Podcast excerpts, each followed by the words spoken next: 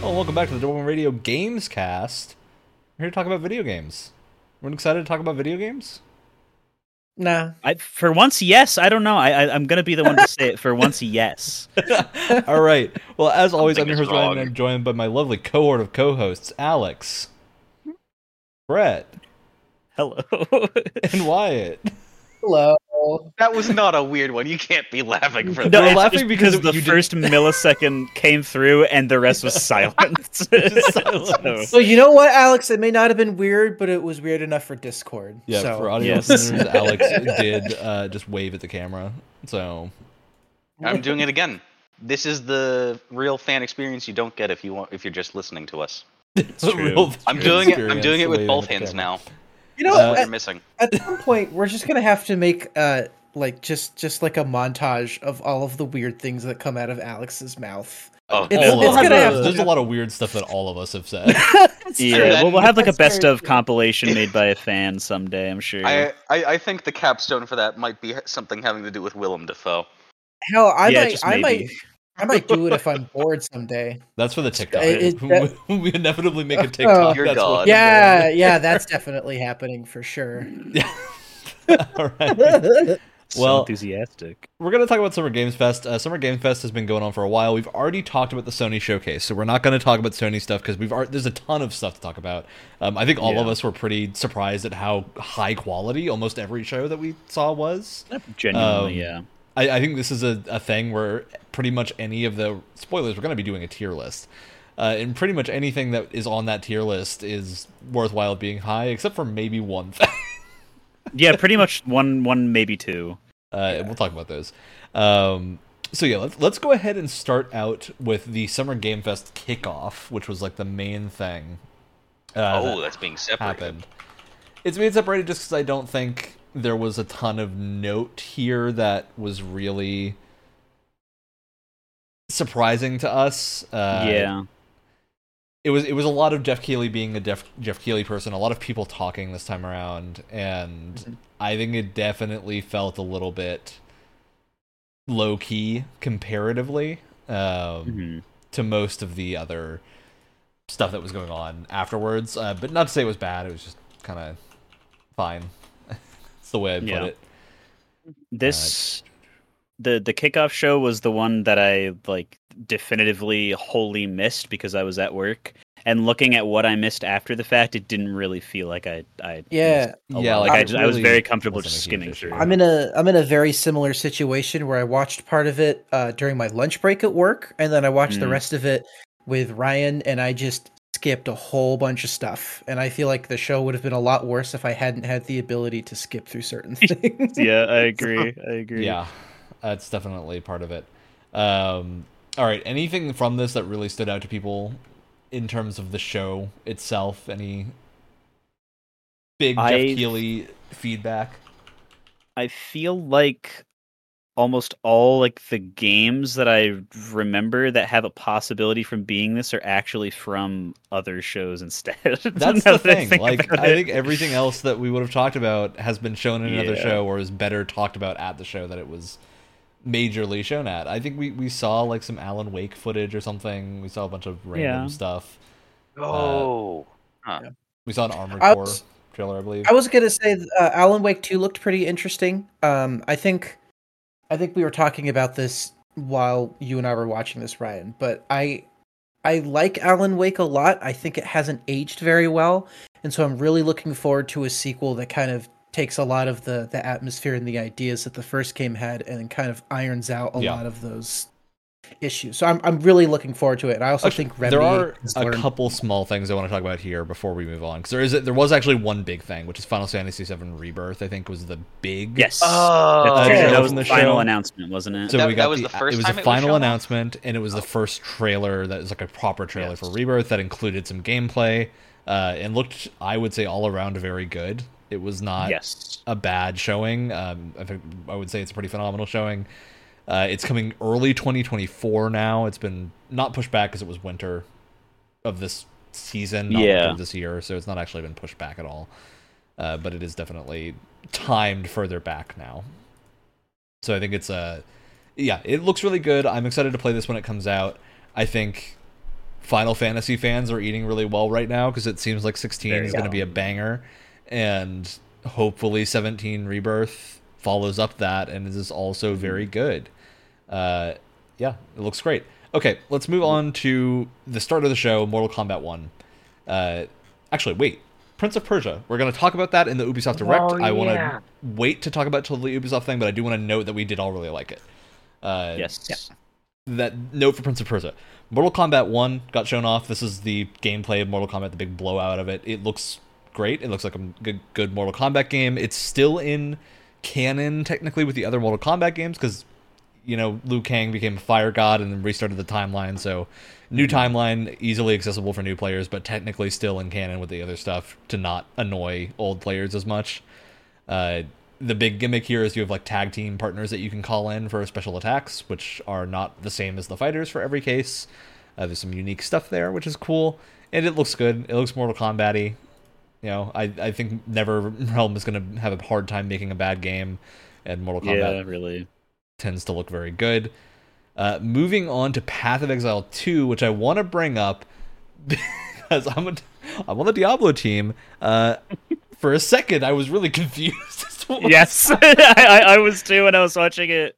I say that I was because like, I'm this- a huge. I'm also a huge Path of, Path of Exile fan. Uh, a lot of people on the Diablo team are going to be playing Path of Exile when it comes out too. We like the game, so I'm very excited to try that when uh, it's shown fully uh, in July, which has Path of Exile has ExileCon. They're going to do like a big blowout of it Uh, with all the I- I- stuff. I was shown the perk tree for for one of the characters for Path of Exiles, and I, I think it's safe to say I'm probably sticking with Diablo. Uh, yeah, I will say Path of Exile is that's kind of the big difference I think between the ARPG design of, of Diablo and Path of Exile is it's just for largely different audiences, even though a lot of it is like people will enjoy both, but Path of Exile is very very deep, uh, and I am excited to dig into it when it comes out. Moving into what I thought was a Street Fighter thing, and then they showed Exoprimal, and it was dinosaurs. We got Street Fighter Exoprimal, which was fun. Where you have that Um, robot Ryu and robot Guile skins. Yep. Lots of cool skins. Uh, Exoprimal's a weird one. I think we're, we'll end up talking more about Exoprimal when it comes out because I'm sure if no one else does, I'm going to make it our Game Pass game for that month. yeah. Oh, boy. Uh, because it's it's a Game Pass game when it comes out. So I'm excited to give it a try. Uh, hopefully it's fun. It's Capcom has been hitting nothing but bangers lately, so hopefully that continues. Yeah, Alright. it would be sad for it to be the only like mid game in their recent lineup. I mean, which is weird because the, the previews for it were all relatively positive. Uh, just still kind of confused about the PvPvE direction of it being an odd choice. but yeah, the more they've talked about it, the more I'm kind of getting into that idea because it, it feels really different from something like a lot of the other live service games that are being made right now. Uh, it, it's it like just a depends because yeah, it it still you know it still has a season pass and stuff, so it, it it's going to end up all of the negative stuff is going to end up being realized when the game you know gets into people's hands if there is Yeah. any negative stuff. But it, We'll yeah, it's just it's a wait and see kind of thing. I, I agree. Uh, we saw more Witchfire. Witchfire continues to look excellent. Um, Mm, We saw Remnant 2, which I think Wyatt and I are very excited about. Uh, Looks great. Previews for that game have been great. Uh, the step up from the last game looks to be really significant. Like, there's a huge, it seems like visual uptick in what the game looks like, as well as just gameplay wise. There's a lot more going on that is really exciting to me because Remnant 1 is still a great game uh, and a good time. It just is definitely feels very indie, whereas I think this is pushing up into double A, triple A tier of game. Uh, some weird Sonic stuff showed up for a second in Honkai Star Rail. Lies of P dropped a demo. And I think Brett and I played the Lies of P demo, and it's Mhm. very competent. Uh, I think more competent than at least I was expecting at being a Bloodborne clone. Yeah, it's it's interesting because I feel like for the most part with the the Souls like indie games, you can expect most of them to be like pretty good. But like even with like the really like the really good ones like Mortal Shell and stuff, they're still like they're they're they're still clunky. They still feel like Dark Souls 1 Hmm. era of clunk in 2023. I I there was I don't think almost any clunk in Lies of P. It is it's definitely very demanding. Like I need to learn to get good at it because it's doing the uh Yeah, the, the, the only thing I couldn't grasp was how the thing. dodging thing worked fully. It's- yeah, 'Cause It felt like some exactly. attacks had like weird wind ups and whatnot that Yeah, in your dodges on or not your dodge, your parries on like a weird time. So it's a Mm-hmm. that bit was a little bit I wouldn't say clunky, just hard to get used to. Um, it's yeah, it's it's different.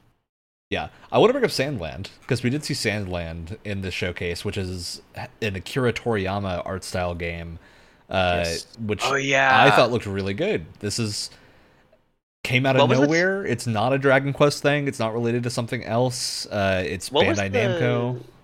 tagline for it. You don't have to be a human to save humanity. Yeah, it's like like, rolling around in a desert. Yeah. Uh, it's an, It- one of it the was first really like, cute. Unreal Engine Five games. You've got a bunch of vehicles. Remind me a lot of some of the trailer stuff we've seen for Armed Fantasia, which is one of the double Kickstarter Mm. things that Brett and I are keeping track of.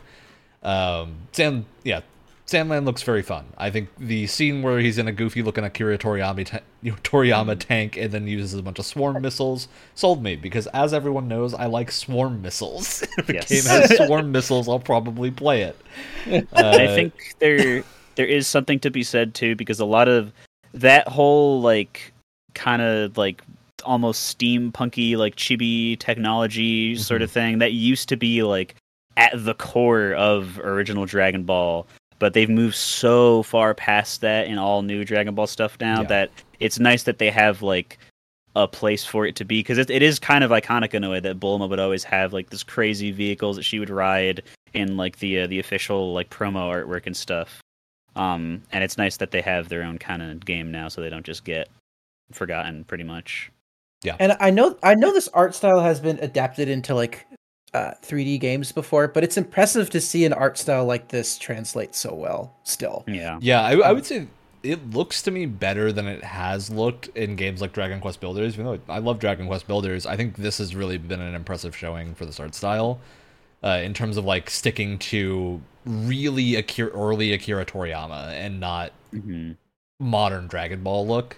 Yeah. Uh, and mixing it as well with the realistic backgrounds works better than I expected. Like this looks like a coherent game. Uh, vehicle races. There's like some Metal Gear stealth going on. I don't know what this is, but I'm excited. So.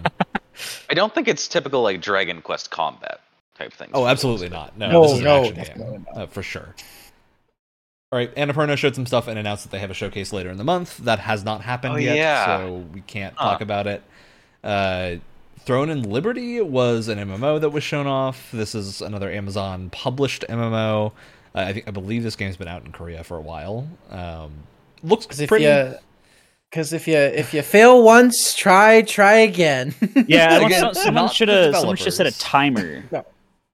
Someone should set a timer for how long this lasts in the Western market before it ends up with New World. I mean, it'll be around I- forever because I think it's the the funny part is not that because like you said they're not developing this game. I think it's just funny that like the next big project they work on after New World is Yeah. another MMO. Mm. again, yeah, not developed by Amazon Games. Amazon Games has published a lot of games even before New New World, and those are pretty far removed from any of the internal struggles that they had during New World and during the other sh- games that were canceled and whatnot. So I, I would not be too concerned based on Amazon Games being involved Right, here, just because like this is a really different situation.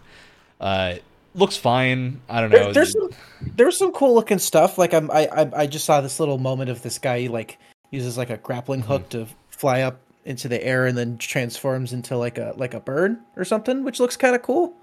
Yeah, I mean it looks fun. uh, I think the problem with a lot of these MMOs that make it over through Amazon games and through other Western publishers that are publishing Eastern games, the monetization for them is often very different from the approach I have. I know that's why I've bought, bounced off of Lost Ark really hard, despite loving uh, games like it. That you know, just, I just couldn't stick with the the treadmill that they do in like the amount of real time that you end up having to do to do any of the new stuff is just so so beyond annoying.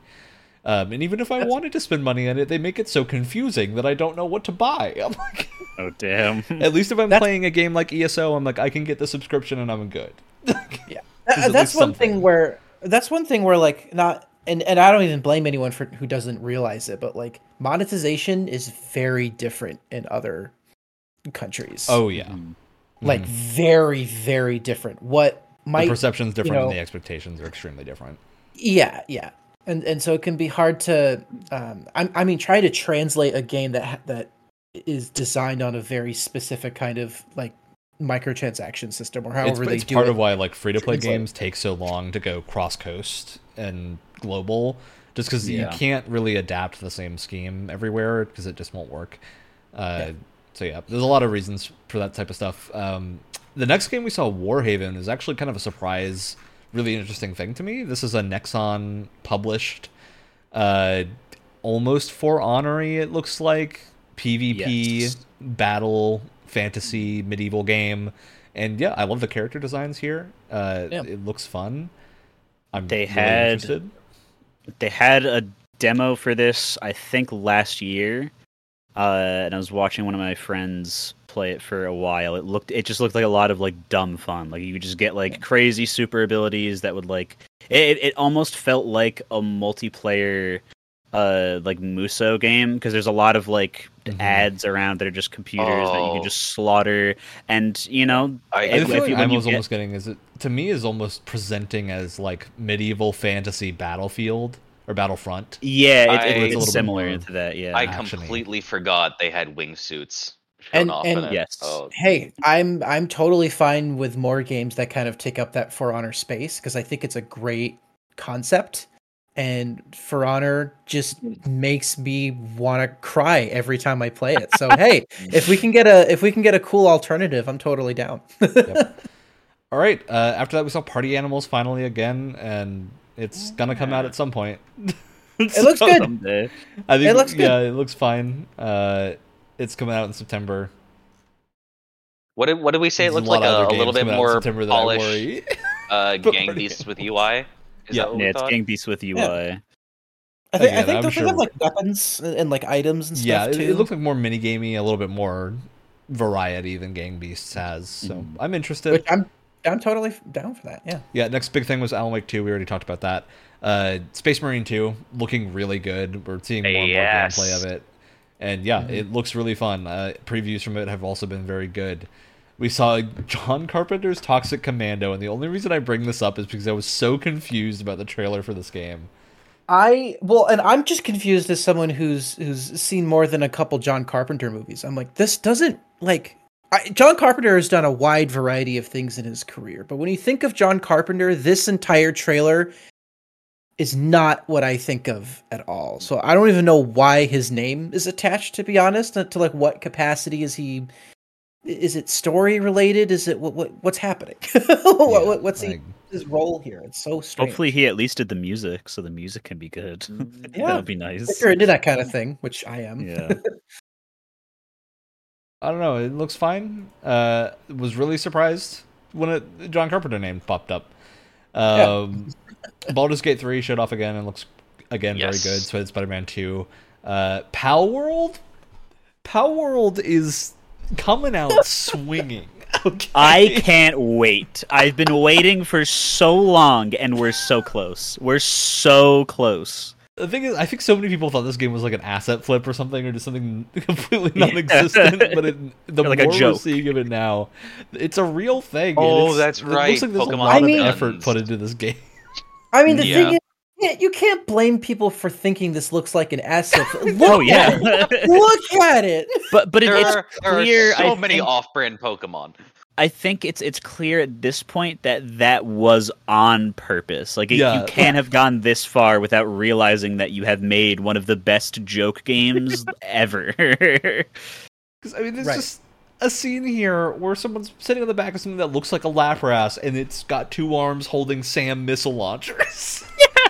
It's- And and like it's it's it's weird because like you see the environments, you see like the the little creatures and the and the player character, and you're like, okay, these kind of fit, not a hundred percent, but they kind of fit. And then you just see like the modern day assault rifles, and you're like, wow, yeah. what's happening? yeah, I mean, truly bizarre. Uh, I wish it was in full release and not just early access, because I, I think I'm going to end up waiting to play this until full release, because I really just want to see the full experience. Um, yeah, Palworld looks like insane. insane. nightmare fever dream. Can't wait. Uh, we saw Black Desert stuff, and this made me sad because it looked really cool, and then I it, they I remembered it was Black Desert and not like a new thing. Um, yeah. yeah, that was that. Return to Moria. Uh, they showed a bunch of gameplay of what looks like having Yes. some AI Fun to see more dwarves.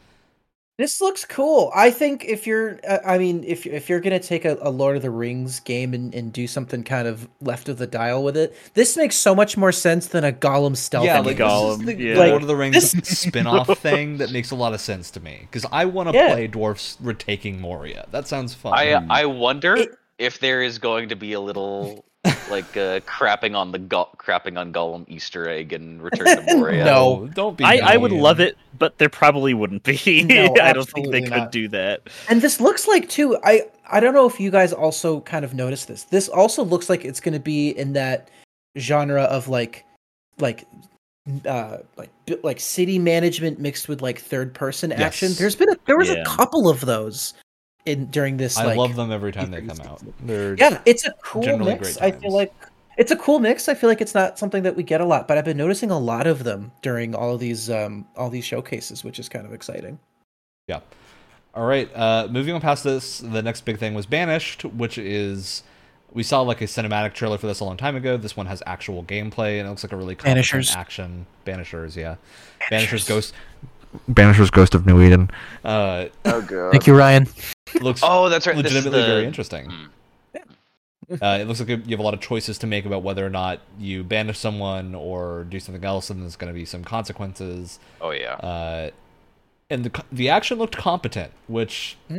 I can't always say about games from uh, was it Focus Interactive and Don't Nod. Yep. Sometimes they miss the mark. Sometimes they hit it. Hopefully, this is a hit. All right. Uh, like a Dragon Gaiden, Man Who Erased His Name looks very cool. This is yes. Kiryu, The next main excuse me, line. the man with no name who is now a secret agent, and that's what's going What? on.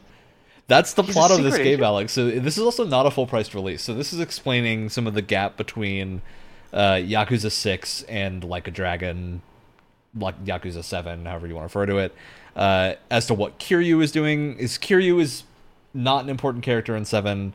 Uh, he's off doing his own thing. You play Ichiban, like set that in stone. Kiryu is not the focus of seven, but he will be in eight, supposedly a lot. And so they're kind of building to. Um, I think the rumor floating around now is that Kiryu might even have like his own party, and you're swapping between parties of characters, and Ichiban and Kiryu's party, which is So interesting it might for be eight. another two-player type thing, or switching between not the two mains. not two player, but like switching Oh. switching, Yeah. switching between characters by chapter, most likely. Uh, and yeah, this is, shows Kiryu in the interim uh, doing some secret agent stuff, which is pretty cool. I'm down for a secret agent Kiryu game. It's insane Hmm. as an idea, and I love it. Uh, this is also where I'll mention Like a Dragon Infinite Wealth, the trailer with Lack of Underpants Ichiban is Yes. the eighth Like a Dragon game. It is actually is the main line one. The main line one, uh, and they were supposedly on Honolulu, so that we might be going to Hawaii. All right. Moving on, a uh, bunch of other games that look fine. Under the Waves is a cool Under the Waves, Under the Sea looking game. Fae Farm is a Fay farming game. Uh, King Arthur Legends Rise looked very plain and exactly like I would expect a game called King Arthur Legends Rise to look like. Yeah. Uh, probably won't play it. Wayfinder shows up, has a cool trailer again. Uh, Fortnite Unreal Editor, I'm sure a lot of people are going to get tons of mileage out of. Uh, a bunch of random stuff in Star Trek Infinite and this Twisted Metal trailer and sorts of Hi, Samoa insanity. No, no, can we not, can we not gloss over that twisted metal? Can- what- We can. Kind of a, I that's think a we can. ask. I what what what it- what was that? What what what's happening? What I'm so what- confused, what are they thinking? and I can't wait to do an April Fool's episode on this entire show. Something God. like that. Oh god.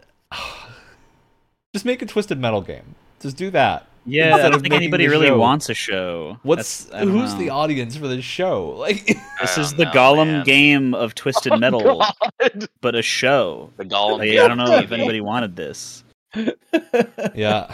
All right. Well, we saw Lysfanga, which is really cool. Uh, indie production that is you fighting with versions of yourself Oh yeah. as you like die and Yeah, that repeat, which seems really cool. Uh, we then saw Immortals of Aveum again, more Fortnite stuff, and then the Final Fantasy VII Rebirth trailer, uh, which yeah, the Rebirth trailer was very good. Uh, I think there's not a ton we can really say about this until we are closer to release and get more information. Two discs. Two, two discs, discs. though. Two actual discs. For reference, one disc for PS5 is 100 gigs. So that's a lot of game. Yeah, I think the last major video game that's come out that required two discs was probably like Red Dead 2. yeah. yeah, it's been a while. Uh, yeah, this is going to be a big game, and they've definitely heavily leaned into the fact that this is going to be more open and more akin to the sections of the original game that people are familiar with. That is more open world and more traversally, and you can explore more areas. They showed a lot of characters that are later in the game, so we're expecting this is going to get late. And then they're also throwing a bunch of hooks at us that are really weird of uh, Sephiroth's gaslighting Cloud and a bunch of stuff like that. So Yeah. we'll talk about that later, but this trailer is meant to mislead people for sure. And I'm Of excited course. to see how this game actually is when it release. Uh, Day of the Devs happened after the Summer Games kickoff, very soon after, and looked uh, at a couple of interesting indie games that are coming out. Um, this was Summerhill was the first one. I don't know if anyone's super excited about this, but it's a, a nice little wander around a hill game. I think is the best Don't way I can describe it. Um, didn't stick out too much to me, but I'm sure a lot of people will like it. The Day of the Devs was one that was a little rushed for me to be able to watch. Uh, Eternights got shown off again and proves the game is real.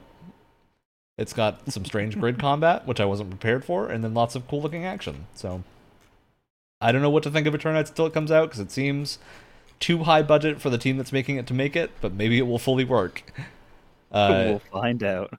Retro Gadgets is very up my alley because it's a game about repairing little retro consoles and stuff, and that's just very fun as a thing.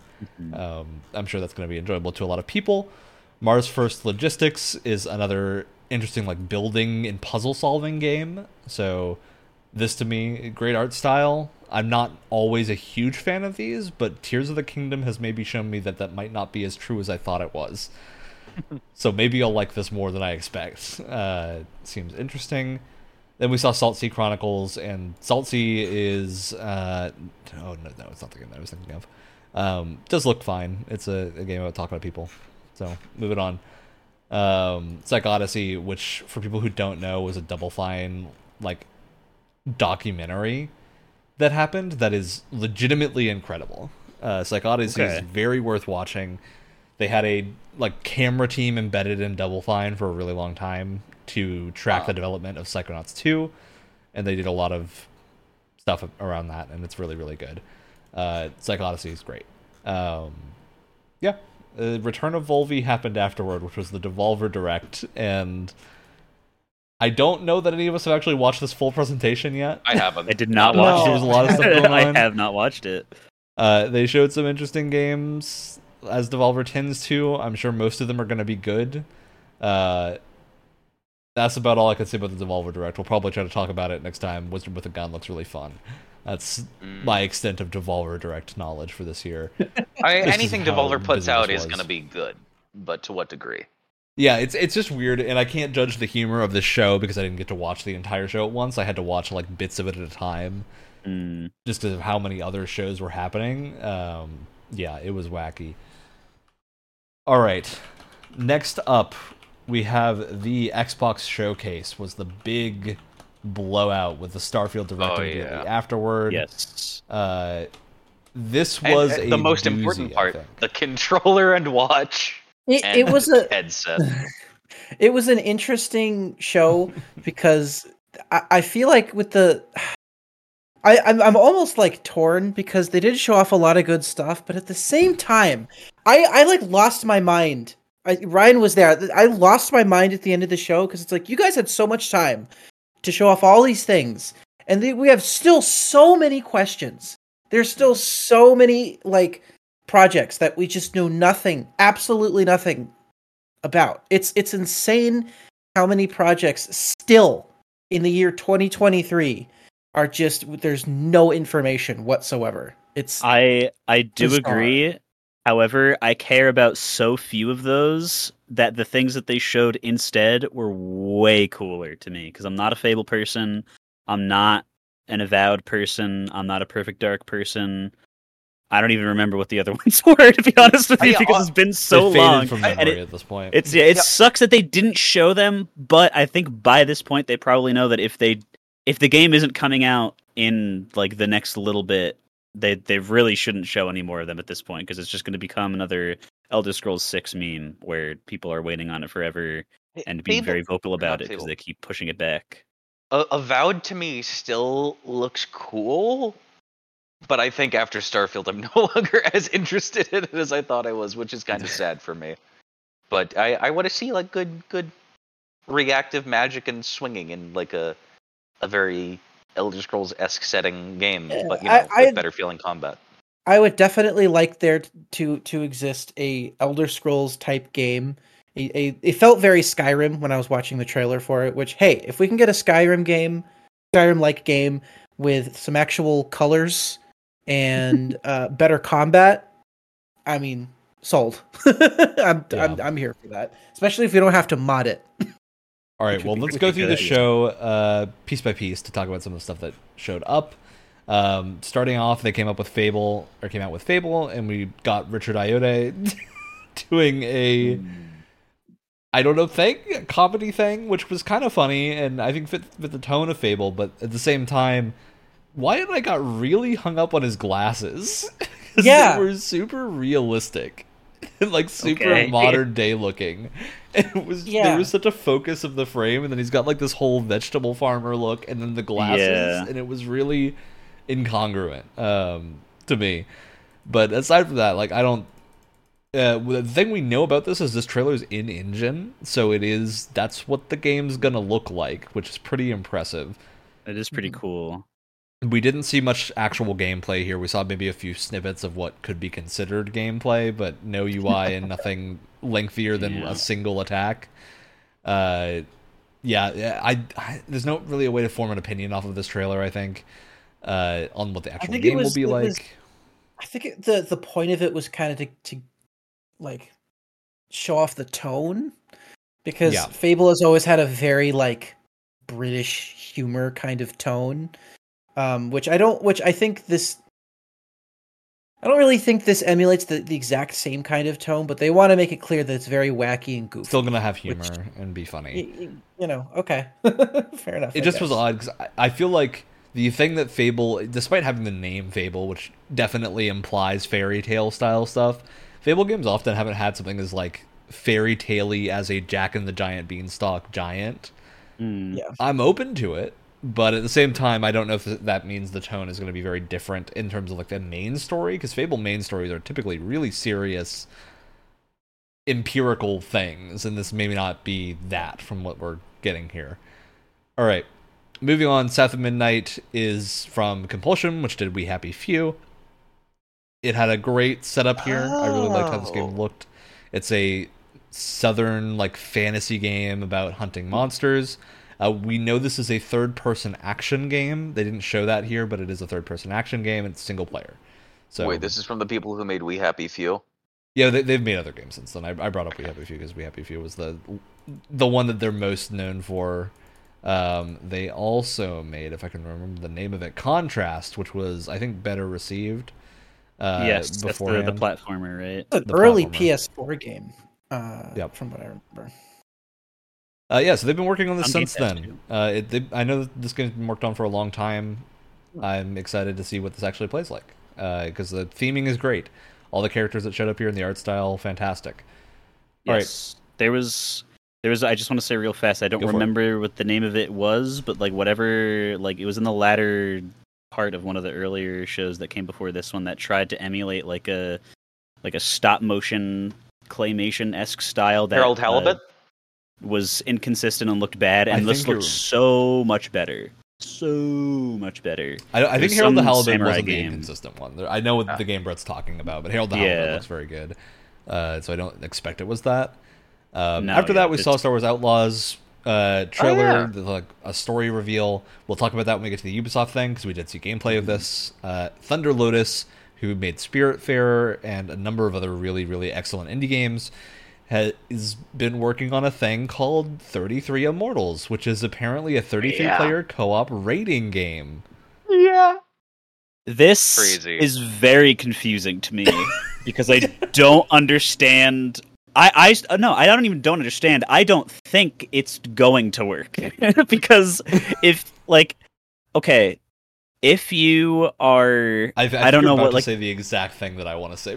it's yeah, because I, I don't know how like what the, the the maximum player count is for most like Final Fantasy 14 raids or whatever, but like Eight. the important part. Okay, well that that the fortifies ones, it completely. So the big ones are 24. There are 24 player alliance Okay. raids that are big ones, but I would imagine that communicating between 24 people is already very difficult. Even if all of those people are like super Yeah, you like into it. No, you don't. Okay. Well the then. 24 player raids are designed to be done match made, so they're not in like squads. I was gonna and say, I'm assuming there's not The not eight really player any raids like. are also designed for that, but the eight player raids have a more difficult mode called Savage, and that is where you're in a comms with people and like talking, and everyone has to do a role. Yeah, with with Okay. experience with game in different like games ideas of raids, I'm sh- decently sure this one isn't gonna have like any wacky mechanics besides the Final Fantasy 14 But that's that's what gets dodging me the Exactly. boss type. because the wacky uh, mechanics are often what makes raids memorable. yeah, but they always have a problem with being taught to players and needing a lot of teaching. So I hope this game can get the teaching right because if you can actually get it to Mhm. where people understand what's going on and can match make with 33 other or 32 other If- players to do a raid, that's super fun. But that's also the challenge that every game runs into of like yes. not being able to Yeah, do it. if Like, if I if I have to go into this game and teach 32 other people something along the lines of the amount of symbols of Vow of the Disciple from Destiny, Yeah. I am going to shoot myself in the head. I I That is still the have. thing. It's Go like it. you, there's just no i just don't see how this is going to work without being extremely e- it's either going to be they try to have very fun raids with fun raid mechanics uh, but it ends up being extremely frustrating because you could have the most like educating like well written super well telegraphed tutorial on earth and there will still be like straight up 50% of the player base that will be incapable of understanding it and they will ignore it skip past it watch the whole thing and have the whole thing go over their head and You just can't read, the Brett. whole thing or they will go the complete opposite direction to combat that and just have very uninteresting simple raids that anybody Yeah. can do without like having to have anything And the thing in is, there is Either a middle is good. ground. The middle ground is kind of what the alliance raids are in 14, which are like they're 24 players and they're challenging, but they're not so challenging that you can't do them just match made. The issue with that is they're not really meant to be played more than once a week. Like, because they're Mm. they're on like weekly rotations. You can play them at any point, and there are people for them, but there's a queue for them. Uh, it's easy to match make into them. However, most people aren't going to be rating on repeat for a day, like because it they're not complicated enough to need that much time to understand. You're more doing them because they're enjoyable, but you're not going to keep doing them afterwards. So I'm hoping Yeah. this can hit some middle ground uh, and stay interesting enough. Payday three got shown off. Definitely- Oh yeah, completely Any forgot about that. 33 Immortals, Wyatt. Uh, no. We're, I'm, Okay. All right. Payday 3 was next. Um, looks fine. Hopefully, they don't ruin it with monetization and whatnot, the way that We'll Payday see. 2's kind of gone downhill. No, they're gonna start off with that amount. we'll see. It's not gonna get there. Uh, then Brett exploded in his chair, and Persona 3 Reload showed up. Well, here's the dang thing: is that uh, some guy at Atlus, who I think the community has pretty assuredly found out, got immediately fired. Oh no. leaked it on their Instagram because, like, the Oh. day after that happened, they were looking for uh, a community manager for Atlus West on LinkedIn. Oh my god! But, uh, oh, wow. so oh, so that I- sucks.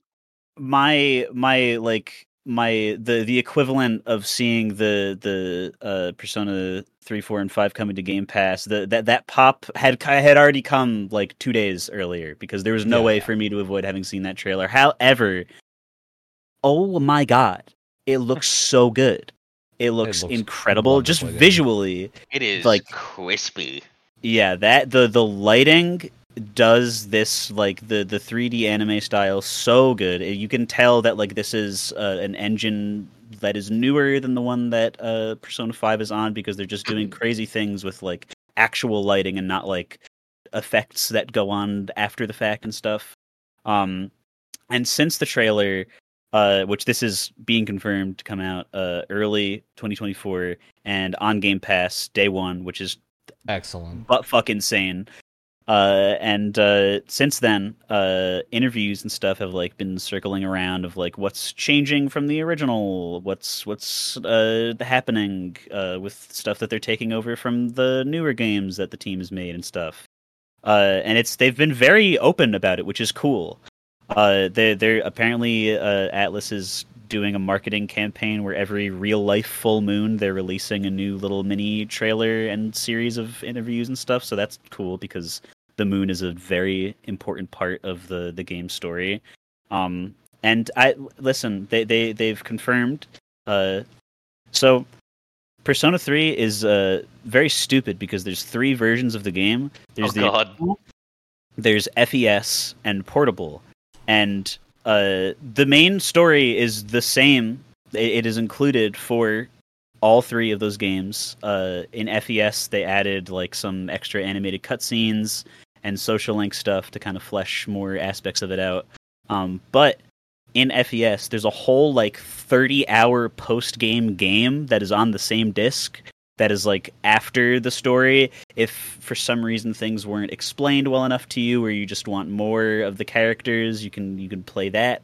And in portable there's a whole different uh story on top of the normal one where you play as a female main character instead and neither of those are being remastered and I couldn't care less because I felt zero need to play either of them because I finished Persona 3's normal normal story and I felt like I got the most full experience that any piece of art could possibly give me.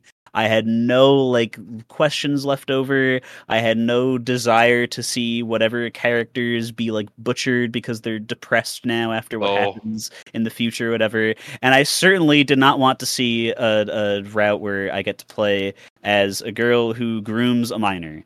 Um, and I don't know why people really want to play that, but apparently they do. Uh, and there's also other things in the female route that just like totally go against the the actual baked in morals of the story, because you can Huh? do very stupid things that undo some of the very important parts of the, Yeah. the normal story. Um, so it's it's very strange that people are so mad about that. Uh, and I, I again, I just I all of this to say that I don't care, and I'm just very happy that the game appears to be in good hands. And like, listen, people are like, oh, they better shorten down the uh the the big grindy dungeon that the whole game's based around to to an easy length, so I don't have to grind as much. They showed it having 131 floors at least in the trailer, so you can Oh fuck off because Right. it is time to grind, baby. I Oh. love Tartarus so much. Um, but yeah, I it's you know we we're we're gonna talk about the the slew of crazy remakes. I feel like again later in the year when even more of them are out. But we've already had so many, and by this point, it's like the games are going to like have a very good shot at being good. But Mm. for people who played the original, you're probably never going to make them as happy as they were when they were playing the games for the first time. And you just you just kind of got to live with that. I because the whole voice cast is changing in English, and that's going to make me a little sad because there's a lot of of lines from characters that are like iconic. Uh, I unfortunately one of them is voiced by Vic Mignogna, so there's no way that they were getting him back because that would not be good. Uh, but the whole cast is different. They all sound good. Like I looked into what they voice, and they all sound great. Um, but yeah, there's always going to be barriers with remakes and stuff that prevent people who played the old one um, from getting a hundred million percent enjoyment about it. But I'm still so excited. I'm so happy. It's it's it's gonna be good. I'm super pumped. I get to play Yeah. it for free, which which helps. Close Brett's to free. eating- You are still paying for Mm. the game. Well, pass, yeah, but it's it's it's Game $10 Pass a month? price. yeah, ten bucks. I think that's the game. Yeah. Pass ten to price. fifteen, Brett, depending you- on if you do the ultimate. But Brett, Okay. you've been eating real good on on remakes of of your of, Yeah. of games You- that you love. It's been a Wow. crazy year for Brett games. I'm, I'm eating well until they all come out and are shit. but let's Oh. hope it doesn't Let's hope that isn't the case. Uh, Yeah. All right. Um, moving past the Persona 3 uh, remake, we have. Up next was Avowed. Uh, Avowed looks like I think we all expected it to. It's a very colorful fantasy RPG. It's set in the same world as Pillars of Eternity, uh, but far in the past, and you're in the Living Lands, which means it's going to be a little bit more colorful than some of the PoE stuff from before. Uh, looks great. Yeah, I think this looks very fun. Um, it does definitely look like it is a little janky. I think a lot of the magic looked a little bit janky in a way that didn't make me concerned, but instead made me excited to see how janky it is. Like, oh, this feels like Elder Scrolls jank. Yeah, like this feels like double A jank because Obsidian, despite making a lot of like having a AAA team size, is working on so many things at once that I don't think it's the case that like they're having a full AAA force on most games they're making. Um, and yeah, they've said that Avowed in scale is going to be pretty close to what the Outer Worlds was. Uh, I expect that to mean just in terms of like world scale, it's not going to be huge. It's going to be uh, Yeah, that's good. A, a like focused game, um, which I think is a good thing. manageable. Yeah. Yeah. Uh, it also just means like it's probably not going to fill every Elder Scrolls itch that people have. I think. So I think a lot of the Elder Scrolls appeal is the exploration and size of them, whereas Avowed I think is going for more of an actiony and uh, Obsidian style game, which will probably be very good. I expect Avowed to be fun. Though it We seems saw- more serious than other Obsidian stuff. Yeah. We saw a lot of cool magic here. They showed that spells work very differently. Someone had an actual spell book that flared pages up, which just made me mm, That very was happy. super cool. Very Yeah. fun. Love seeing an actual spell book in this in a game with You spells. see it so rarely. Bizarrely, bizarrely, I feel like the character. If I play a wizard in a game, I want to have a spell book in my left hand and then slam it with my right hand to pull out a spell. That's what I want. Oh. Uh, and I think Avowed might offer that to me. So I'm very excited to see how that plays. And I'm sure uh, we saw like combat abilities here. We definitely saw things like a character that had um, a like bow rush in and then do like a magic explosion. So it's clear that you can do like a mix of stuff and not just be either I- a ma- magician or like a bow user or, or a melee person. Seeing the like ability to hopefully have a satisfying feeling spell sword. Mm-hmm. Ooh, Yeah, I would I love like mixing. that. Oh yeah, there was imbuing weapons with magic. Yeah, there's moving weapons. we Uh, saw guns because Pillars of Eternity has uh, a bit more of a like Age of Sail mixed into its fantasy stuff. So I'm excited to see that they had like what looked like flintlock magic pistols, uh, which is very cool. So yeah, Avowed, I'm I'm excited for uh, coming out. I think next year. Yeah, 2024. We didn't get any more detail than that. Looks fun. Um, sea of Thieves is doing yet another insane crossover, except this time it's actually, I think, very thematic and pretty cool, which Oh, is yeah. the Monkey Island crossover. Uh, you get to meet Guybrush, which is very entertaining, and yeah, this this is just super easy thematic thing to do. I think. Yeah. All right, moving on. Microsoft Flight Simulator is getting a uh, 2024 version, which looks very impressive with air And- racing and a bunch of like re- search and rescue stuff. And Mhm. Dune. And, And Dune, stuff. Dune, Dune is actually, I believe, coming to uh, Flight Sim currently. I think that's actually coming before this new Oh. version. Um, Senua's Saga Hellblade 2. So, Okay. you want to take us away, Wyatt? Wow, that was not gameplay. Okay. Okay. He's So so sad. we uh we got some gameplay hmm for Nice air quotes. uh yeah thank you thank you for uh hellblade 2 which uh involves looking at a admittedly very well done cutscene uh with Yeah, some with great. some gorgeous Great cutscene. go- gorgeous Yes. visuals uh expert voice acting all around uh looks great, Great audio mixing. it's a great looking uh cutscene that I, I think personally, uh, and this might be a bit of a hot take, uh, didn't have any fucking gameplay.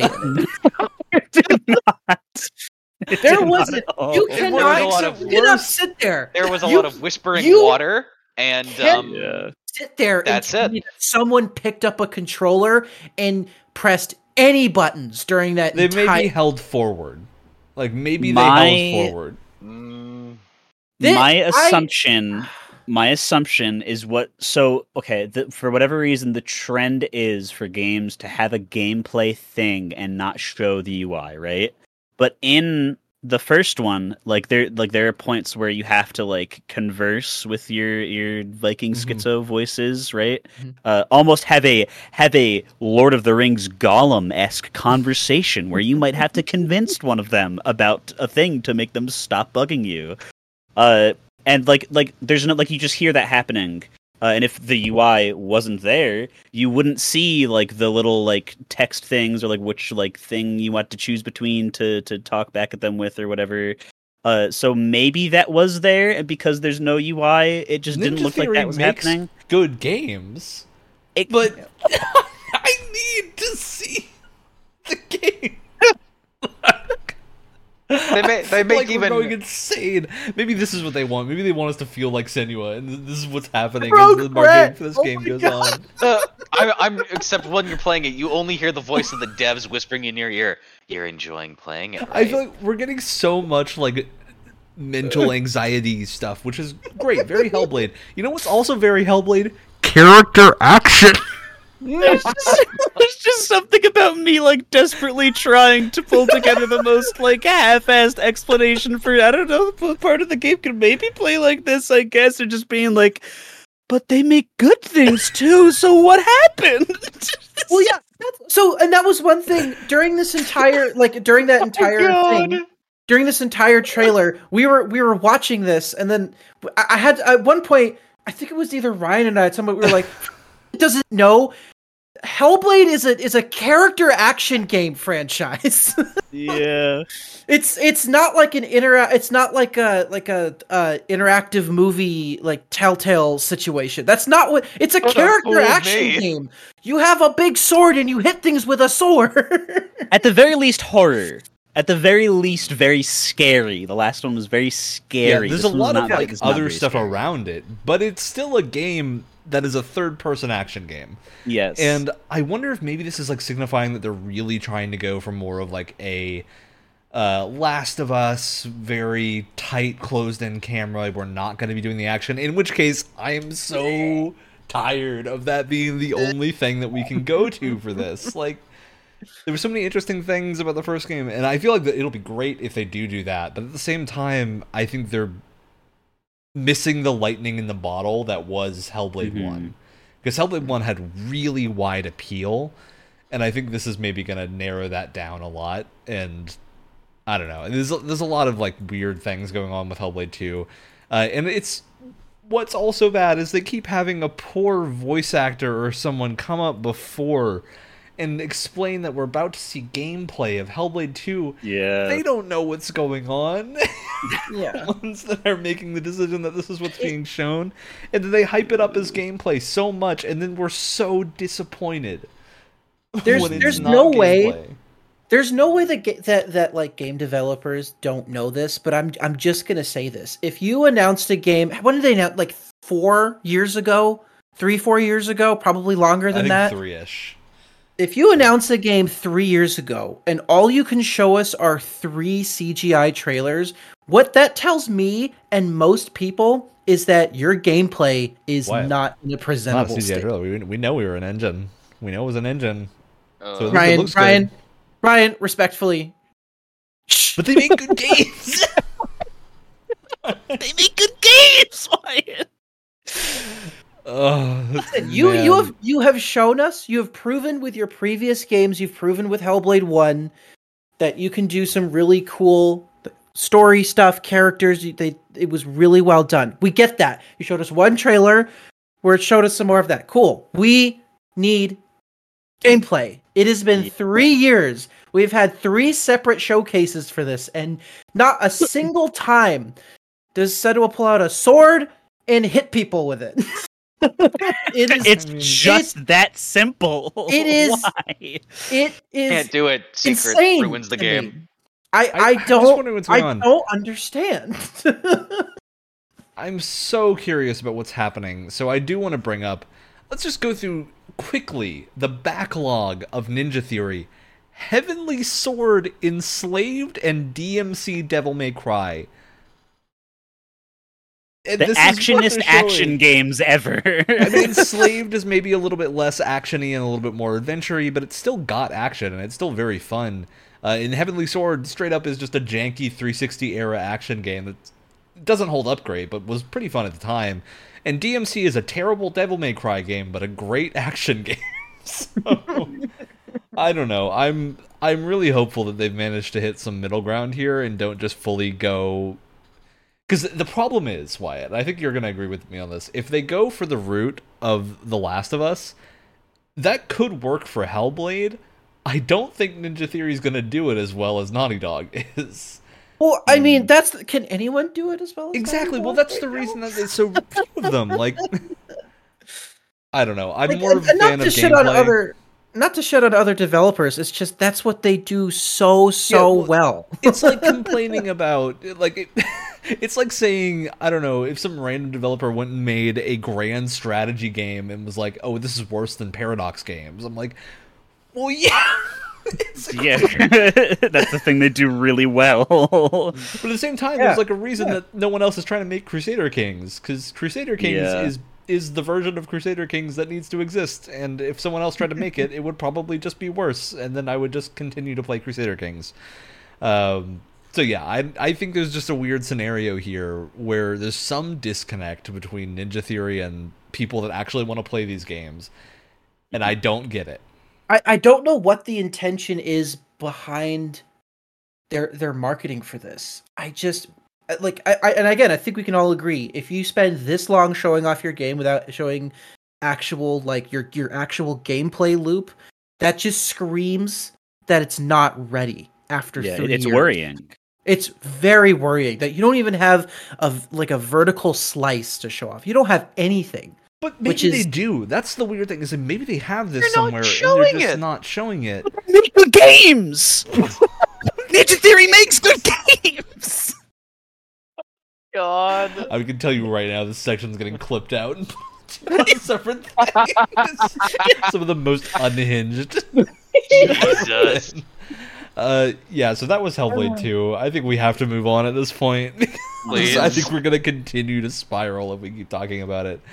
Uh, all right, so Ryuga Gotoku showed up, and Like a Dragon Infinite Wealth happened, and it was a great trailer that showed a lot of Ichiban's butt, and I think that's really what people wanted from this. Hell yeah. Uh, he's Plus some- plus some Honolulu. very- Some Plus some very, fantastic uh, framing. Uh, I was about to say some some very Austin Powers esque framing, which is always a which is always a funny Yeah. gag to me. Yeah, it will never fun, not. especially when someone like reaches to take a drink out of the thr screen blocking his junk, and then underneath it is a sunscreen bottle. It's really funny. Uh, super funny trailer. I think there was a lot of confusion, rightfully so, at the end of this trailer because there's no eight on screen. The reason is the eight is the like infinite sign. Mm. That's what the eight was. It was just super unclear uh, that this is actually the next mainline game and not a spinoff.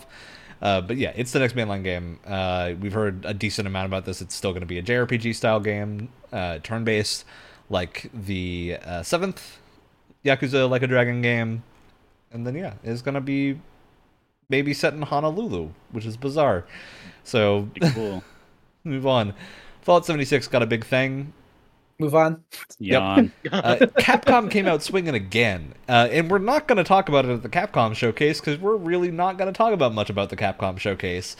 Uh, Capcom Yeah. premiered Kunitsugami Path of the Goddess, which I don't know what this is. Looks great. Some Oh. bizarre. This looks sick. Oh yeah, the the sort of like Warframe esque looking movement. To yeah, that, but it's like the, camera. They showed us psychedelic what looked like a camera angle, and it looks like it's almost top down at an angle, and you're like collecting allies. So I don't know. I'm getting vibes that this is going to be a thing that we're not super familiar with in terms of what it's going to play like.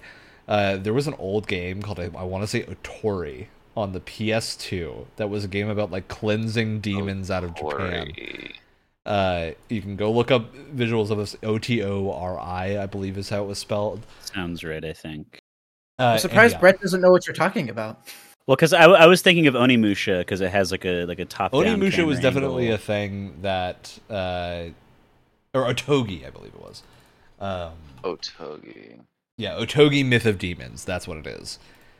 which is not Onimusha and not Okami, Not Onimusha. which are both that is- Capcom. Huh. yeah, it's it's an early Just so that you're not confused. Xbox Yeah. era game uh, about fighting demons, and this is reminding me of that in terms of like the Oh, this has aesthetic visuals. and stuff. Super cool visuals. Uh, You were going after some Kunitsugami, big boys.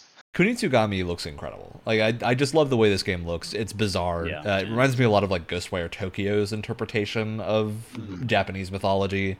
Uh, and that's just very weird and lots of shifting limbs and whatnot. It looks, yeah, super interested in seeing more of this.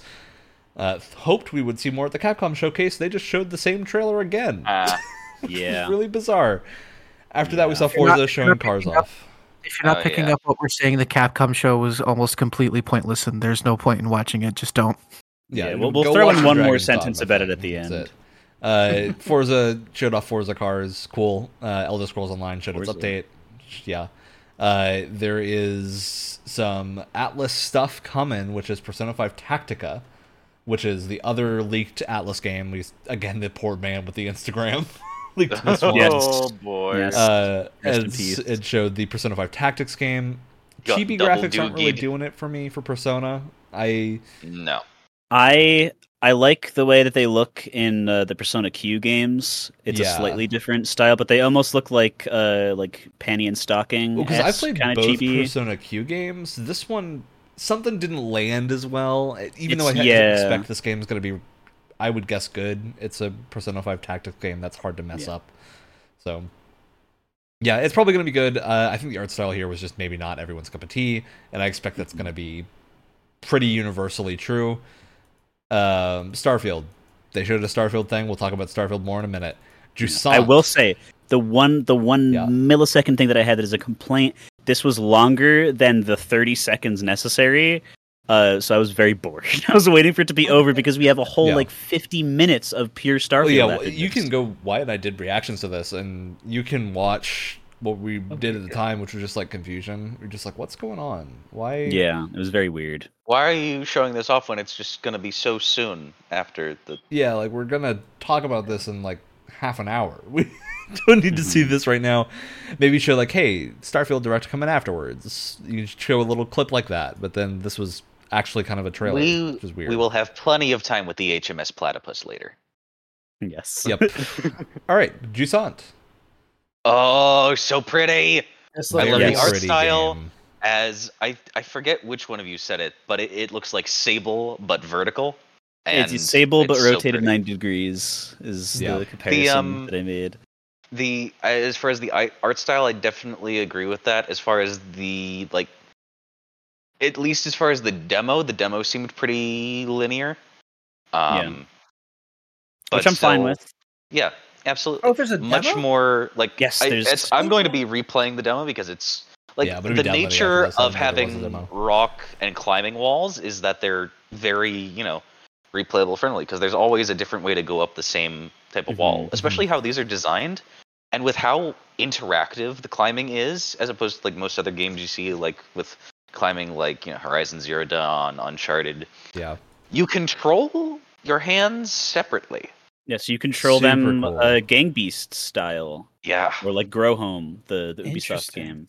Uh, it's very satisfying. There's no like to show the player that we can let you climb on this completely natural place. We're going to paint it yellow to make sure you get. There's none of that. It just it looks like a thing sticking out of a wall, and you need to try to grab onto it. And if you can't, then try a different direction.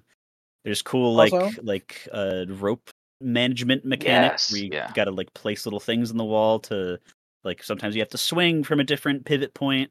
Uh, it's all very like player uh, agency and a climbing game, which is interesting. But it was very chill. I love this new like kind of like uh, there's um there's a French comic artist who Sable's art style was very much based off of uh, Moebius uh, was the name that he went by. Oh. And this game also feels very, very, very Moebius esque.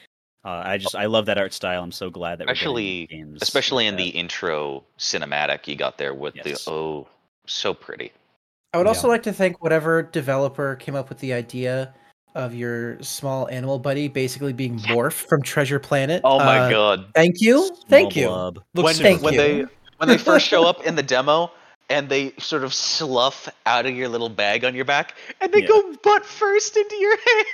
Yeah. it's Aw. very good. Very It's so, he's Play so the demo. cute. All right. Gonna keep this moving because there's a lot of stuff to hit on, uh, and we, we still need to do the tier list at the end. We're gonna do Oh, a God. tier list, so we're gonna relatively quick through the rest of this. Uh, Chinese Room showed Still Wakes in the Deep horror game by some experienced horror devs. Looks very good. Dungeons of Hinterberg. This was another standout for sure. Uh, This was probably my like my game of show. Probably this looks super super cool. yeah, looked really fun. Uh, indie-ish take on like a, a dungeon crawler, but you can like skate on your sword and some other really cool stuff. Yeah. going on. Yeah, absolutely. Cool very eye catching. Coming out 2024. Uh, we saw Phantom Liberty. This trailer showed a ton of stuff, and we've heard a bunch of previews saying that this is reworking almost every major system of Cyberpunk to Again. Yeah, really For the just shift core the game for the base game as well, not Yeah. just DLC.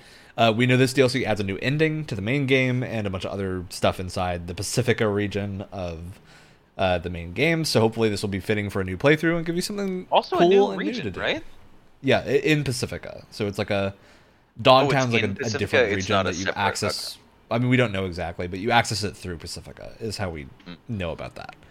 I Um, do think I, I think based on the release of this DLC, I think this is going to show whether CDPR has really learned from um, what Mhm. happened with Cyberpunk. God, I if this comes so. out another buggy mess, I, listen, I'm going to be real man, can disappointed you imagine that would be. Oh my a God.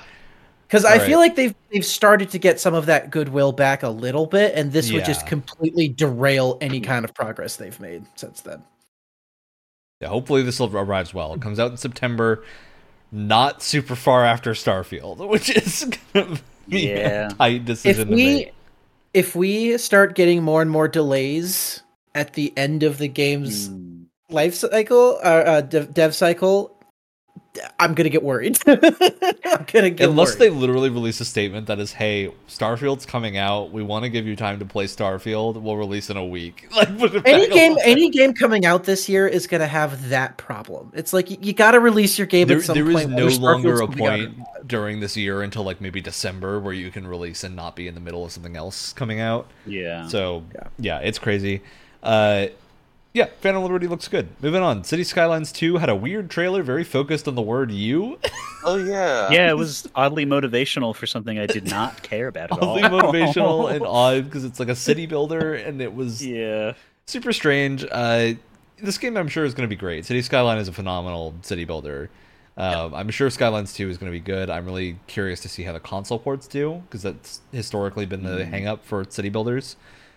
Moving on.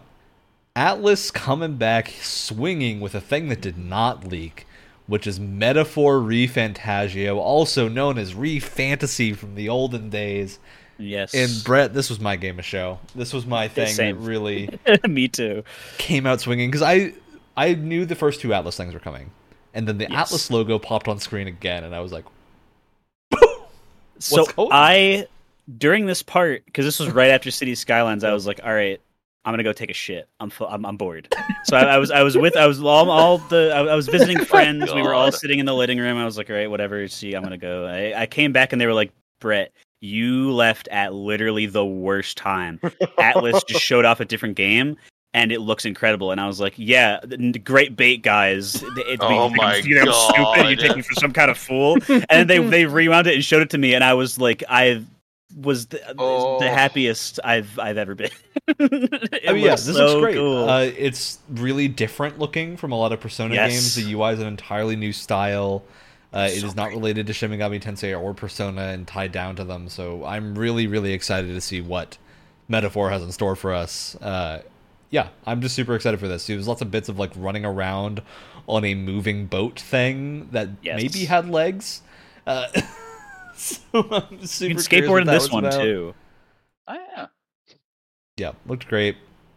Uh, Towerborn showed up, which is a game about defending from monsters, I guess. But Yeah. there's not a ton more detail on this. Uh, the art style looks good. I think this looks really interesting in terms of how this plays. But I'm curious how it's gonna feel, just because you know I- it looks have- almost like a beat 'em uppy thing. So I have questions about structure as well. Yeah. How how everything's going to be structured. Cuz it kind of looks like it's it's like a like, you know, left to right scrolling, but then there's moments where you walk down, so is it there's like also bits where it like zooms you- out. There's a bunch of hexagons, so maybe you're like picking a so- hex to go attack or something. Yeah, it's like do you move in in like four directions or eight directions or is it is it just like left Well, there's definitely like, bits where they yeah. move up and down. So we, I think we know they, they, you move in different directions, but the levels look to be like side scrolling. Uh, it's from the Banner Saga devs, so I'm betting this game's going to be good uh, behind Stoic.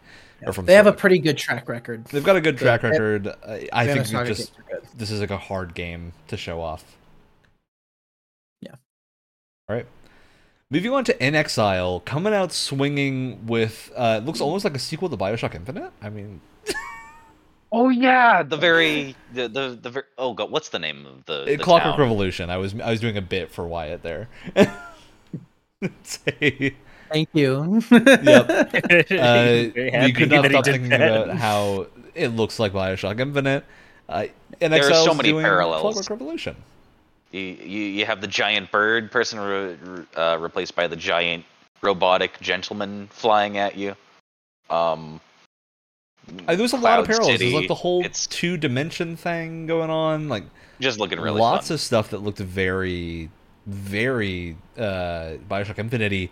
However, however, inXile is an RPG development company. All right, they made Wasteland Three most recently, an extremely well received game.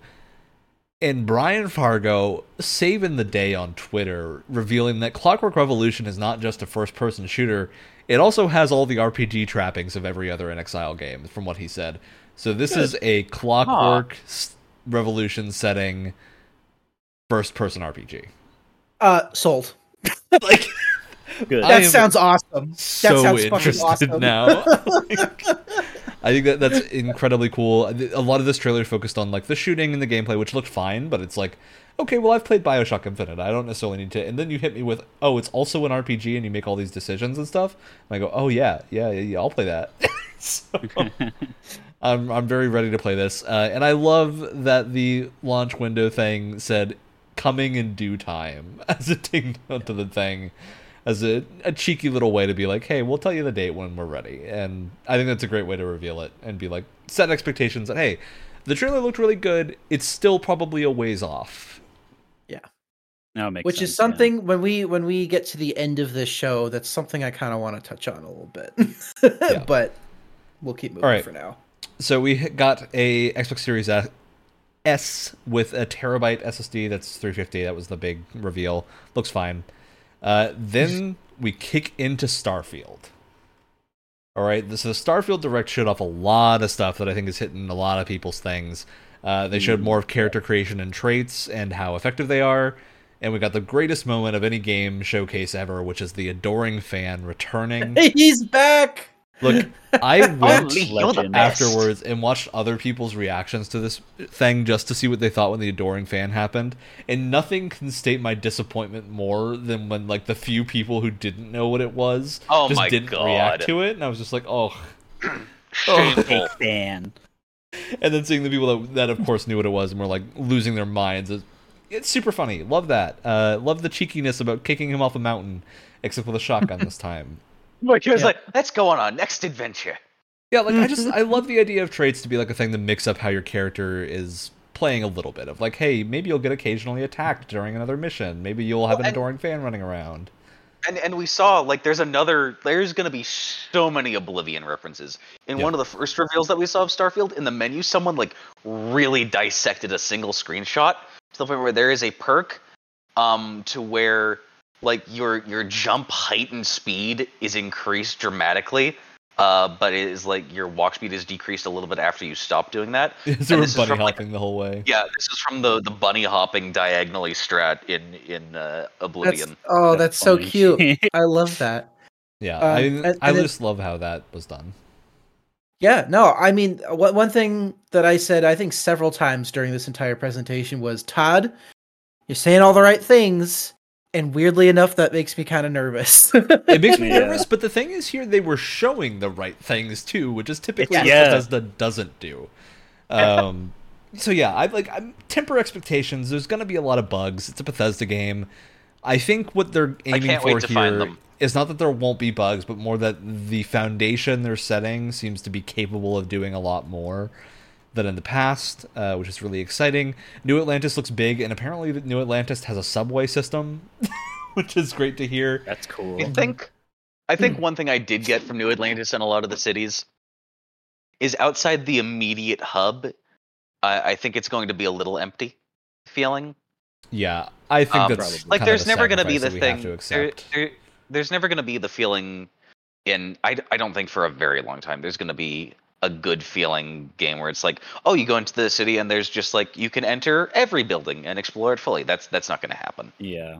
with Mm, this yeah. and that that's fine that's fine i just don't want a city to feel you know like like oh it's so like cool and futuristic and then outside the Yep. the shop and vendor area it just feels At some point, scale requires sacrifice, and Yeah. that, that I think is what happened here. They talked a lot about how the tech behind this is very inspired by Daggerfall and how Daggerfall did world building, which is super cool. And Oh. Daggerfall has a lot- lot of really cool systems behind it.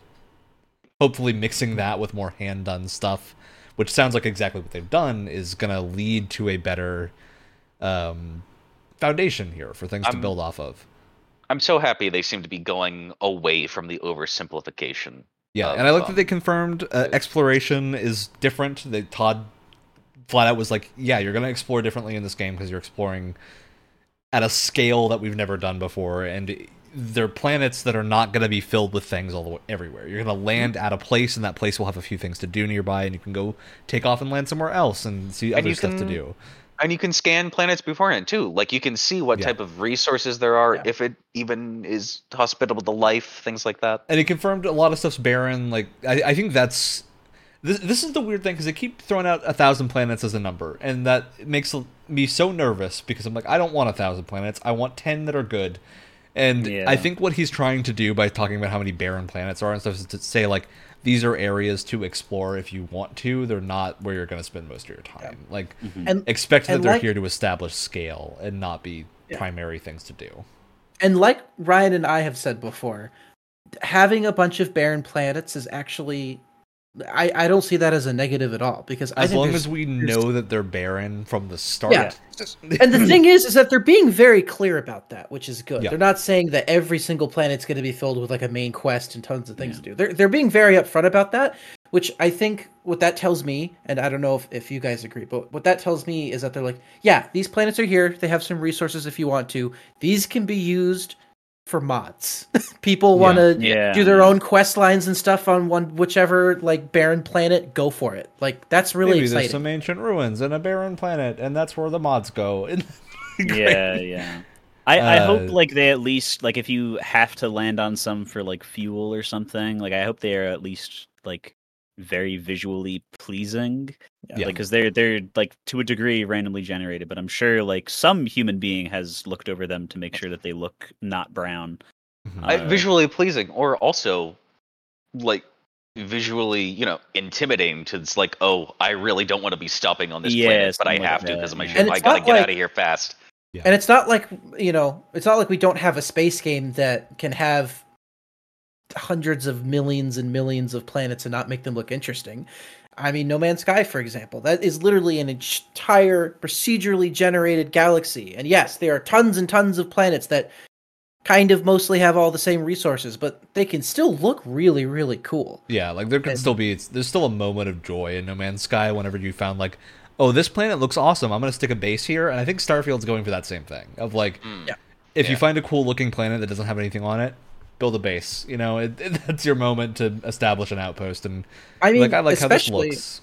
I mean, especially if if you know with with all of their open world RPGs, they've been really leaning into the like crafting, building, settlement stuff. I mean, having Yeah. tons of planets where you can do whatever the heck you want with two, you know, 200 different settlements, I think is going to be really appealing for a lot of people. And mm. it's a way for them to have a lot of that settlement building stuff without it getting in the way of the main story like it did with Fallout 4, for example. Yeah, like not having the constantly settlements needing defense and whatnot. Just make them a little bit more tertiary, so they're optional, and you know I can engage with them as much as I want to, and that feels like a really good thing to do. Uh, I like that they confirmed, hey, if you don't want to build a ship, you can just steal or like kill a pirate ship and then board it and then take their ship over. Which is Like you can upgrade stuff Yeah. by doing that instead of building your own, which is Why- great for players that don't like that. Why would you? Oh, sorry. I thought we were talking about the ship combat type stuff. Yeah, we can talk about the ship combat. Well, Uh, just- well, the first thing is like you can turn every ship into scrap. I'm just like, you could do that, or you can board them and take it over from the inside, because I'm sure they sell for more. Alex, when you they know what this is cemented? whole. I think this might be the first game where I actually do like a quote unquote evil playthrough from the start.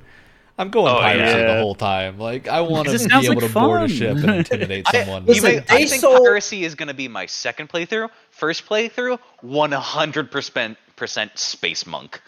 Oh yeah. See, I They- want to use they sold hand-to-hand me- in space magic. in in this presentation they sold to me the concept of a space cowboy which means i'm not going to be doing anything else other than being a cool space cowboy Like, they, they sold so much in this trailer. Like this is really the thing about why this Starfield Direct is getting so talked about. They confirmed so many cool things. We we got a lot of info about like the different cities. We got info about Neon, which is like the cool uh, cyberpunky city setting that apparently was Oh, like yeah. a fishing colony. Super cool. Um, we got info about companions, and there's a bunch of them, and you can romance them, and like all the stuff that people wanted is there. Uh, it looks like it's taking a very Fallout approach to companions, which is actually I think a good thing because Elder Scrolls companions are typically not as fleshed out uh, as it looks like these characters are. So yeah, I'm excited about that. I'm super excited for modding potential because I think the audience for space games tend to be people that are pretty into technical stuff and are capable modders fair, of yeah. like you can play X4 has an entire mod that just replaces the the galaxy with a Star Wars conversion because you know Oh my god. they did that. So I'm excited to see people attempt things of that scale. Uh, it just wacky stuff happening. Mm-hmm. I'm sure it's going to be super fun to to play. Uh, I'm also- gets off.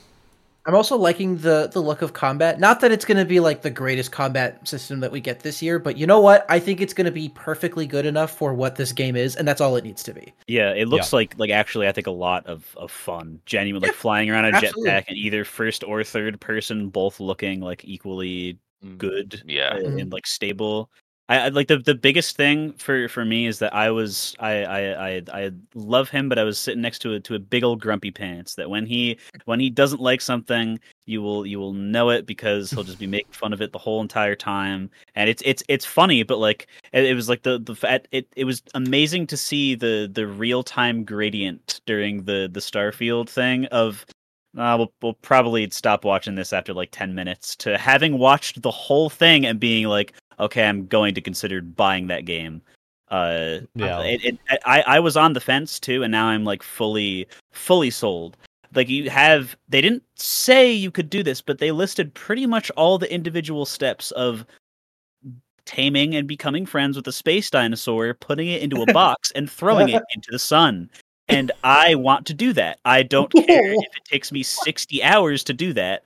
I want to know that that can be done i want to make a, a, a big ship in the shape of whatever voltron monstrosity that one guy made where it just went right. up and forward without moving anything oh, and i want to throw a dinosaur into the sun that was another that was another thing was that they they they were talking in the last presentation they were talking about ship customization and i think it went way further than any of us were expecting yeah this seriously. takes it Uh, even further than either of us than any of think us you can were. upgrade if you don't want to engage too much with it. You can just upgrade your parts in place and not replace the look of your ship. So you can like, if you don't want to build a new ship but you want new guns, you can replace just the guns and they'll stay where they are, and you can just upgrade them. You can upgrade your hulls and stuff, and that way you're not having to redo your ship design. Or mm-hmm. you can say screw it and redo everything whenever you want, which is great. And you can store more than one ship, which is excellent. I, I do hope we get the ability to name. Uh, oh, the ship, absolutely. yeah, they- you can see names in the center of the screen. when Okay, they I thought are it, on they were like top. pre-generated or stuff that that you would have. You've like, got to be able to edit those for sure. Um, would yeah, I, I'm imagining some insane stuff. Because I, I know in in homage of like Elder Scrolls stuff, I'm gonna be naming my first one the Balmora, Oh, nice, nice. Yeah, tons of fun stuff here. Uh, and then making it shaped like a brick. yeah, I think Starfield is, is shaping up to be hopefully a s- stable enough launch, which I think is really all we can hope for. Um, Yeah. and maybe a game of the year contender. Like I think that's the upper scale. Is I'm I've stopped worrying that it's gonna be really bad, and I've started worrying that it's not gonna function, or that it's gonna be game of the year. And I think that's a good spot to be in. Uh, they showed some cool peripherals and a cool collector's edition that comes with a smartwatch. Not for me, but I'm sure many people will enjoy the smartwatch.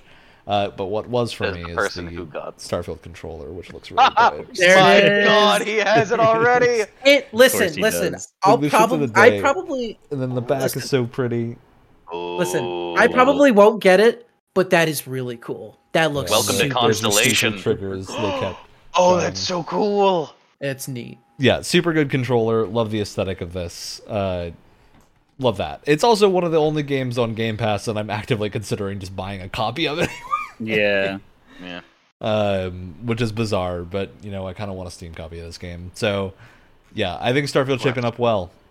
Let's Plus- move on. Agreed. Plus, hey, we're getting we're getting a Bethesda game where their character models don't look like weird gremlins. So that's cool. That's impressive. to see Aside Oh. from the adoring fan, who I'm sure was meant to look like that. Oh, oh I'm Yeah, sure. I'm Otherwise, sure you wouldn't can- recognize him. Yeah, I am. I am positive that the Monster Factory people will have a field day. With oh, this Now, game. I- Now, I do I do know that we have a lot of other things to get to, but I wanna I wanna say this real quick. Yeah, go if for it. we if we look at the list of games that this presentation has, right? I think almost everything on here looks great, and I think overall this was probably one of the strongest uh, presentations that we've gotten. I think it was really well done. Yeah. Here's the thing, though. I'm looking at a list here. Um, Fable, no release date yet. S- uh, South of Midnight, no release date. Star Wars Outlaws, 2024. 30, uh, 33 Immortals, 2024. All of the major things that they're showing off here don't even come out this year except for Starfield. And to be fair, if anything else were to come out this year, it might get slaughtered just because of how many other games there are. I understand, but it's not a great, especially with the situation that Microsoft is in at the moment. Yeah, it's not a great look to have a presentation with admittedly admittedly really good looking projects that you know a good 70 80% of them aren't even coming out this year and Yeah. it's not it's and that's it's not mentioning the games that weren't here. Uh because Yeah. Wyatt, I'm going to add a name to this list of games that didn't show up. So a year ago, Xbox did Oh, a no. show saying that everything shown here is going to be available within a year. Where Oh no. is Hollow Knight Silksong? I Oh. still I still have that game on my fantasy critic in my lineup. I haven't heard. I'm getting real worried. Last I'm year was shown at the Xbox show. I feel like if you were going to show it off again, this was the place. So. I feel like that's a Yep. subtle delay into 2024 for Hollow Knight Silk, Silksong. Yep. Maybe I'll be proven wrong, but man, it, We, that we- is hey, we still have another six so. months. We still have another six months. That's we have a lot of time. This would have been the time to announce a release date, but Yep. we haven't gotten it yet. So Yep. That to me says they're probably unsure if it's going to land in this year. So maybe December or November it could happen, but I'm expecting next year. Uh, All right, let's move on to the Ubisoft showcase because we have a lot to talk about um, at Ubisoft. We're gonna save the summer game, or the uh, future game show, and the PC gaming show, and a few other, the wholesome direct, and a few other things like that. I want to shout them out because they were all actually very good this year. I think, Yeah. for the most part, they were extremely good. Especially the future game show was way above what I Future game show expected it to be. amazing. Um, I don't think we can talk about the future game show in the time that we have left, so we're gonna cut that to next time and try to fit it in at some point because there was some really cool stuff shown there uh, that we absolutely should talk about, but we just don't have time. Uh, and I think Alex and Wyatt, you guys may not have been tuned into future game show. Hey, we I expect did not that I've been be meaning to- see it. Yeah. I've been really busy, but I haven't. Well, because last watch year it wasn't great, so Exactly, What's yeah. going on? And this year it was it came out swinging so hard. Uh, in the Devolver Direct again, we kind of glazed over that just because none of us have really sat down and watched the whole thing, rather than just the games that are coming out of it. Um, yeah, so we're gonna move on to the Ubisoft Forward and then get to our final thoughts about stuff. Uh, the Ubisoft Forward was interesting because the day before the Ubisoft Forward, we got the Star Wars Outlaw reveal. And they were like, hey, we're going to talk about this tomorrow, which I think was a really good way to do a CGI reveal for a game because then Yep. it doesn't sting that there's no gameplay because Yeah. they're like, hey, we're going to do it at the show tomorrow. And it's a good way Let's to give viewership to your show. yeah, like I said, it or like I was about to say, it drums up a lot of hype for your own Mhm. show. Hey, Capcom, Capcom, hi, you taking notes? Well, you have a CG trailer in another show. And you know what? We'll And see. you have gameplay This is why we're not going to talk about the Capcom show because the Capcom show was nothing. They showed nothing. Uh, I we got think- some exoprimal stuff. Yeah, was I, I, I was watching when I watched it back. I was watching YongYea's uh, commentary over it, and he said it perfectly that uh, this showcase could have been an email. It was a meeting, uh, and I agree because they showed almost nothing new at all, and it was a lot worthless. of updates don't, don't stuff, but watching it. almost none of them had new footage. Like we got a Dragon's Dogma update, but a lot of it was just like going through stuff that already we already knew, yeah. and, it's- so It's it's interesting weird. because that's what Ubisoft was 365 days ago. Yep. But they they just they learned how to do that like because they we had that uh those complaints with uh when it might have been longer like when like the the newer Fi- far cry game was coming out and they showed like so much stuff at like the summer games show or the e3 whatever was happening and then the next day they just showed like the same and more as too much uh, like nobody cared Yeah. anymore it was, it was boring at that point but now they they didn't do that they learned an actual good uh like way to do the cgi trailer and gameplay separation And that's what. You can- that's you what the can show show really says too to me is Ubisoft has kind of learned their lesson from last Yeah. year, which is really good.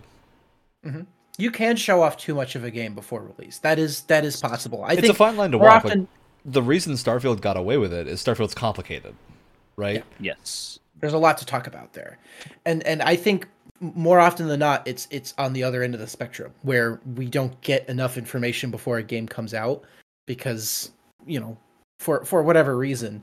But it does happen from time to time where you get too much of something, and you're like, okay, Mm. I'm done. I remember uh, we were saying similar things about uh, Deathloop, where it's like, okay, we've seen this a lot, we got it, move on. Yep. All right, let's move on to our actual stuff here. So, Avatar: Frontiers of Pandora got a big showcase. Uh, it is a Avatar Far Cry game. That's hundred percent what this game is.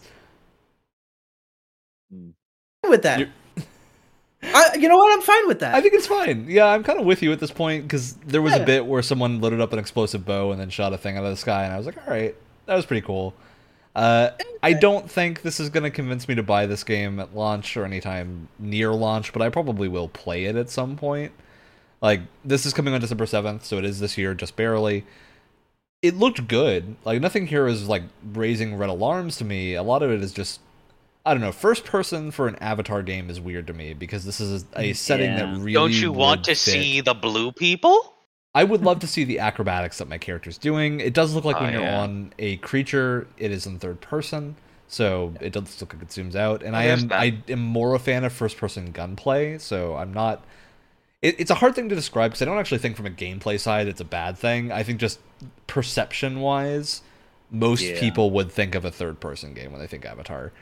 Uh, yeah, it looks fun. I'm not incredibly sold on this because I I don't think the story is going to be anything too interesting, and there's a lot of question marks about like what that's going to be. If it's really just kind of Far Cry, maybe that'll be fine. Maybe that's enough. But It's a, We'll it's see. it is exactly what you would expect from an Ubisoft Avatar game. Like it, they they really did not pull out any surprises at all. the only thing that worried me about this trailer is they kept showing the same shot. Wyatt, I'm curious if you noticed this too, of like the orange plants popping back into their stalks, but they kept showing it like repeatedly after each Yes. other as like the impressive environment thing. And I'm like, that can't be the only impressive environment thing you have. I my I hope that that is not all that they have, and that they're showing that because it's what people recognize. Because there's that scene from Yeah. the first movie where That's my uh, hope too. whatever his name is is like touching all of the the plants so it's something that we recognize i hope there's more to it than that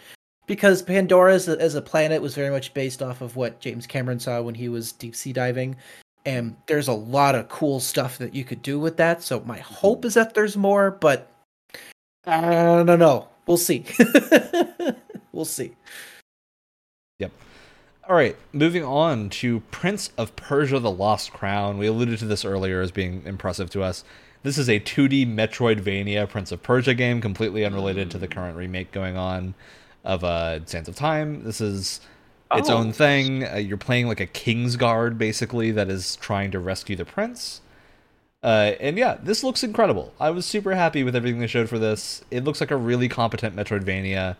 Um, Prince of Persia is a good setting to do a Metroidvania with because the old games were 2D, so it makes sense. That's Yep. that's the funny thing is that uh, a lo- lo- lot of people outing themselves as uh, fake fans for saying that I can't believe they turned Prince of Persia into a 2D game. This sucks. This is Yeah, not the 3D action uh, series I remember. Whoopsie daisy, you're stupid and wrong. Like, and come now on, you're man. making it and now you're making it It's- clear it- to the entire it's- world. It's that live action Cat in the Hat meme. Yep. That'd be like if they Uh, did an You're not isometric. That'd be like if they did an isometric Fallout game, and they're like, "Oh, I can't believe they turned Fallout into an isometric RPG." Oops. Whoopsie. Yeah, I mean, I love the the music for this was really good too. Uh, they they showed a lot of fast paced like sword play, which was crazy to see for a Metroidvania. Usually, Metroidvanias have really simplistic combat, so if they're mixing in like the 3D era of Prince of Persia combat into this, I'm Fun. totally down for a more advanced 2D combat system. And I don't know if you guys agree with me, but every time I feel like Ubisoft does a project where they really rein in their scope, it actually shows how talented their developers Yeah. actually Yeah. are. Like their grow home. Grow Home, or even their open world games like uh, uh, Immortals Fenyx Rising. Even that that being an open world game, it's very restrained compared to other Ubisoft games, and it was so much better designed as a result of that. It's just they gotta, yeah. Whenever they rein in their their scope, I think their projects turn out so much better. Yep. This is coming out in January on January 18th and yeah, I this was super convincing for me, a great way to reveal this game and be like, "Hey, it's coming in 6 months, you can play it then." And I'm like, "Yeah, that sounds fun. I'm excited." Uh all right, moving on to Assassin's Creed Mirage. We got actual gameplay, we got an extended showcase for this. Um, Looks fun. Looks like it's we've going back since to had the original Assassin's. Creed type stuff. Yeah, it looks Assassin's Creedy. Uh, we, we've since had it confirmed the world size for this. They've they're comparing it instead of to Valhalla and Odyssey to AC Unity. It, they're aiming for the size of like the Paris and AC Unity, which makes Okay. sense to me. That's so much more encouraging than whatever they've been doing for the past while. That's about as Um, big as you can get for like an urban setting. I would Yes. say. Uh, so yeah, I think this is really exciting to see a return to form. I think the gameplay here looked like classic Assassin's Creed, which is really what I want from it.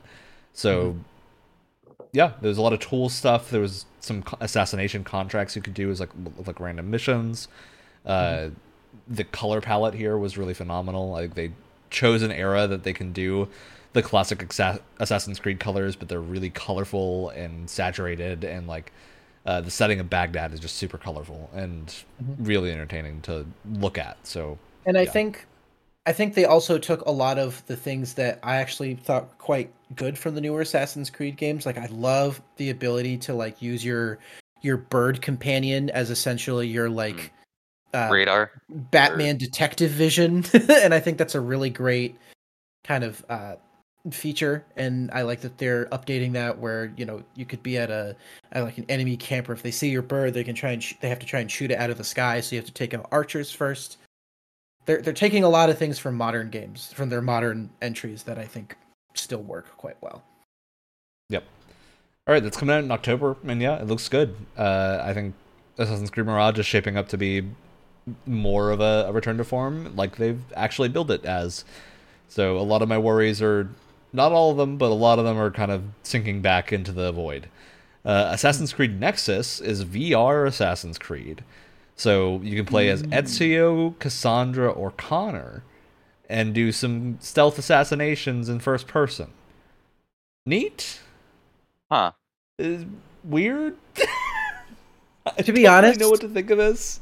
To be honest, when I heard the word Nexus, I got it confused with Assassin's Creed Infinity or Infinite or whatever that that whole Which isn't being talked about, probably for good reasons. probably. so yeah, it, it's a VR thing. It's Meta Quest 2 is going to be what's on at least at first. So we'll see when that happens. Uh, we got an announcement of an Assassin's Creed mobile game, which is codenamed Jade. It is a Qin Qin Dynasty, uh, set in Qin Dynasty China, between um, the timeline wise Odyssey and Origins. Looks fun. I don't know. It's a mobile game, so I'm not sure. yeah. I mean, the I- gameplay they showed here I thought- legitimately looked good, but I'm just not fond of playing this on a phone. Oh, I was gonna say. So I Mhm. didn't see this. Is this one of? This is. By the way, you're saying this. This doesn't sound like one of the 2D Assassin's Creed games. No, it's a 3D like Assassin's Creed game. Like I liked. I liked the 2D Assassin's Creed games. Those are fun little. there already is a Chronicles China, so there is a Yeah. Chinese China set Chronicles game. Yeah, what this actually is, I think we'll get more into as this actually comes out, but there's not a ton to talk about yet. Uh, Crew Motorfest is a crew game coming out That's in it. September. To be honest, I think I skipped this whole thing because I watched it after the fact. So I I mean-. I didn't want to say anything, but I, I didn't watch a lot of this presentation. It's Motorfest. You can play the crew in the Motorfest. Whoa. Uh, Wow. crew, I don't know. I enjoy the crew games, but they're. Hopefully, this is better than the last one because the second one was not great. So Mm. I would like this to be better, but at the same time, who knows? It's probably the same thing. Uh, then was one of the most legendary showcases that Oh, I've ever God. seen. Oh, Captain Laserhawk, a Blood Dragon remix, got a trailer. And then it also Oh, got huh. a really lengthy process of the director trying to, I guess, explain what's going on or something and make a bunch of jokes, but nobody was laughing. And it was really sad. sad. it Oh was really it was really hard to watch. Like I yeah, I think I skipped through parts of it because it was too hard to watch for me.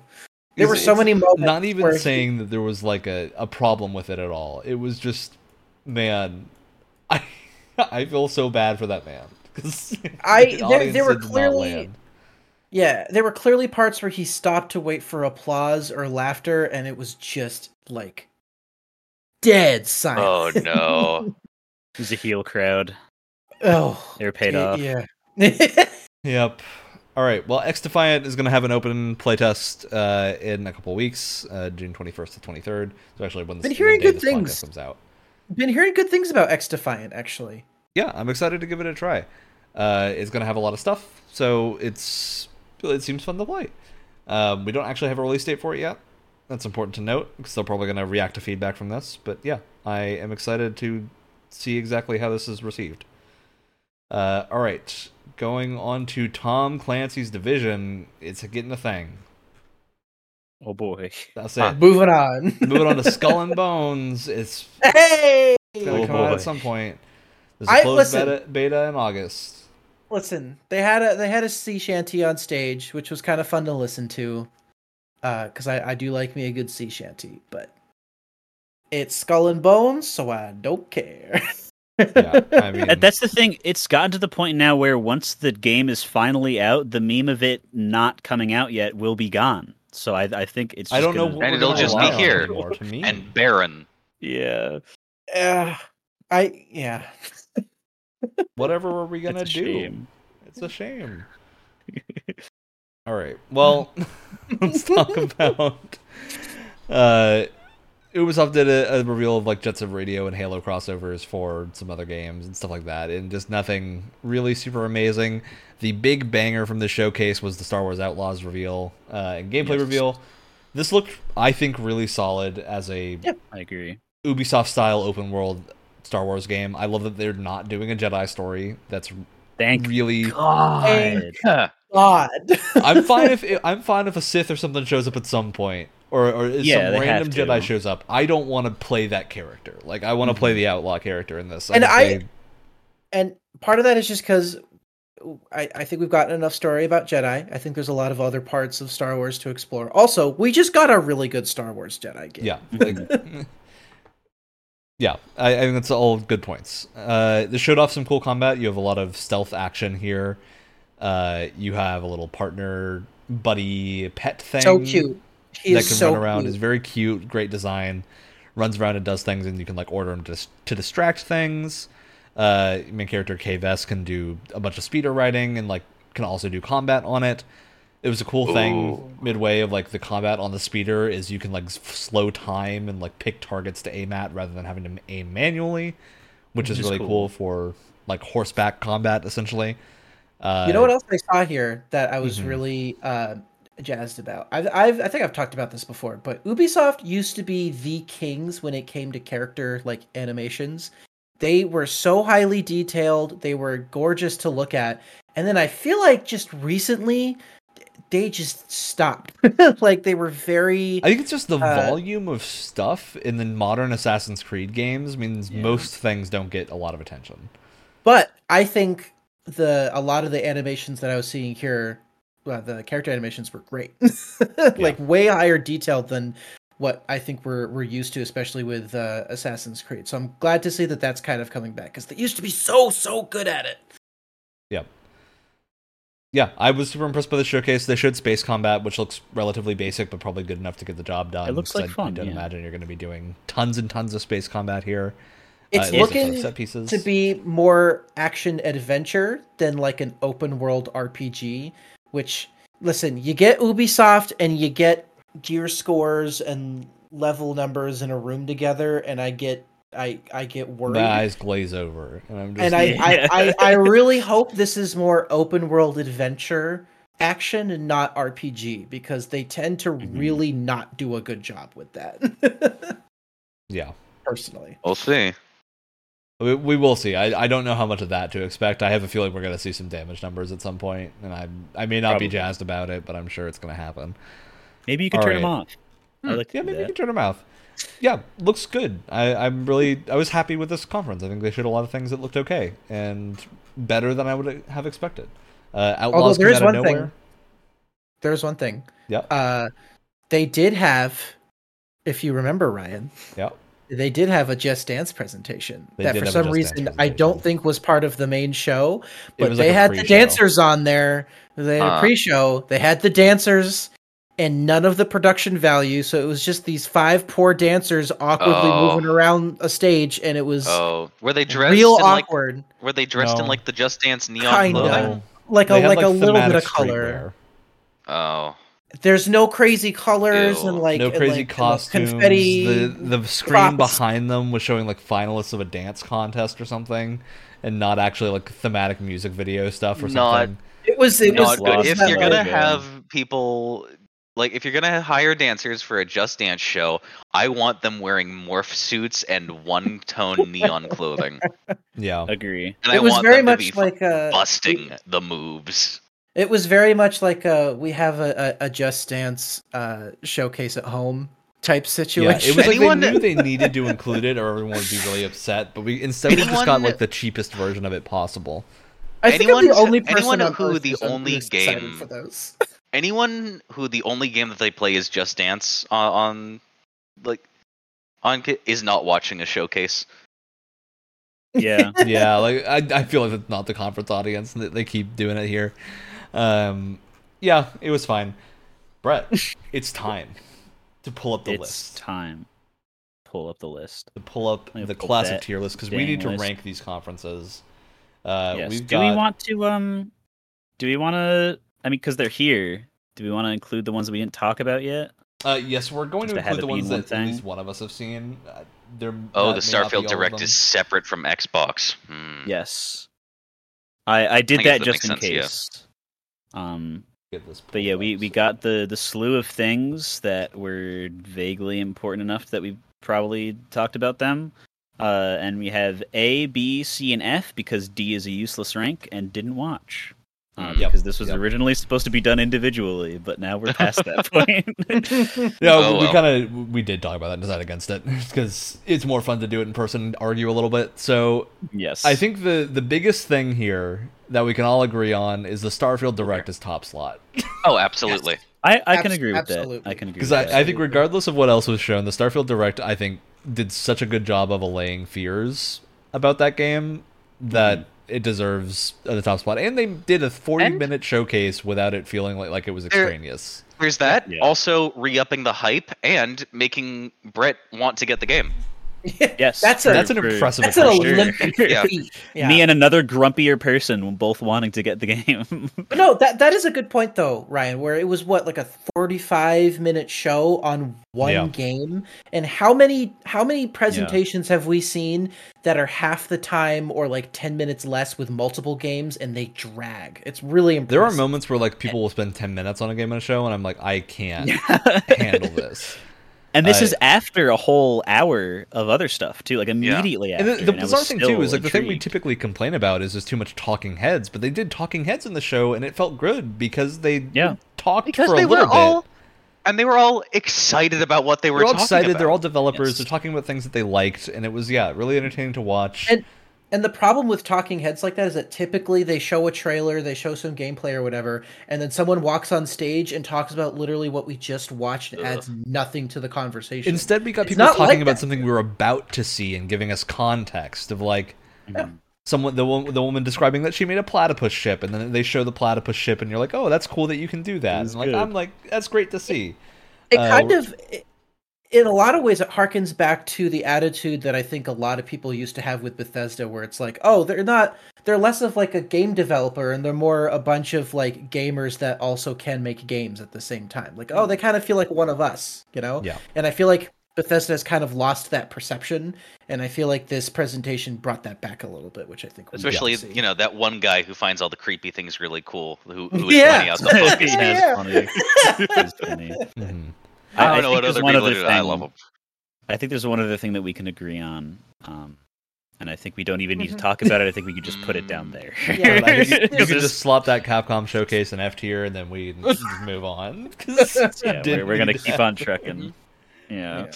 For sure. Uh, all right, PlayStation Showcase was the first show chronologically that I think we'll we'll have a harder time deciding on. Uh, for reference, we saw a lot in this one. We saw Spider Man, um, a fair number of things. I think the question's going to be: Was it better or worse than the Xbox show? i think it was slightly Well, we don't have to have them on the. We don't have to have them on different tiers. They can be the same tier. They can. Why say that? Because it would I, be funner I would gun different. that the Xbox show was much better. Um, I- I- not I to would say that the as well, show was because there's also- bad. Like there, there's nothing from the PlayStation Showcase that I think one had a demo, but like also the Xbox Showcase, there were multiple games here, like the um, D- uh, Dungeons of Hinterberg or uh, Jusant, where I immediately downloaded the Jusant demo. So. And like no other game showcase made me do that, so I I'm gonna say in A or one B word, Alex, and I want your immediate reaction to Mhm. Foamstars. That's what I expected. So I think that's that for me is why the Xbox showcase didn't Yeah. have any duds. The Sony showcase had some duds. Yeah. Yeah. well i had that whole project q question mark The Project Q question mark the uh the whatever that space game was that didn't get talked about Concord and then space game. That turns Marathon out- that turned out to be like a- us all. Oh It turned out to be like a like a space PvP thing. Oh, oh yeah, that's right. I yeah, I don't Yeah. think I don't think the the final shape reveal is enough to. Now the question is uh, B or it C up. tier? I or think A tier. If you still feel A tier, I, I wanna I wanna put Sony in, Not A. in B. Personally, I want to put it in B because there were a lot of duds, but there were a lot of really heavy hitters that were Mhm. fun to watch. Spider-Man I don't, showcase was really good.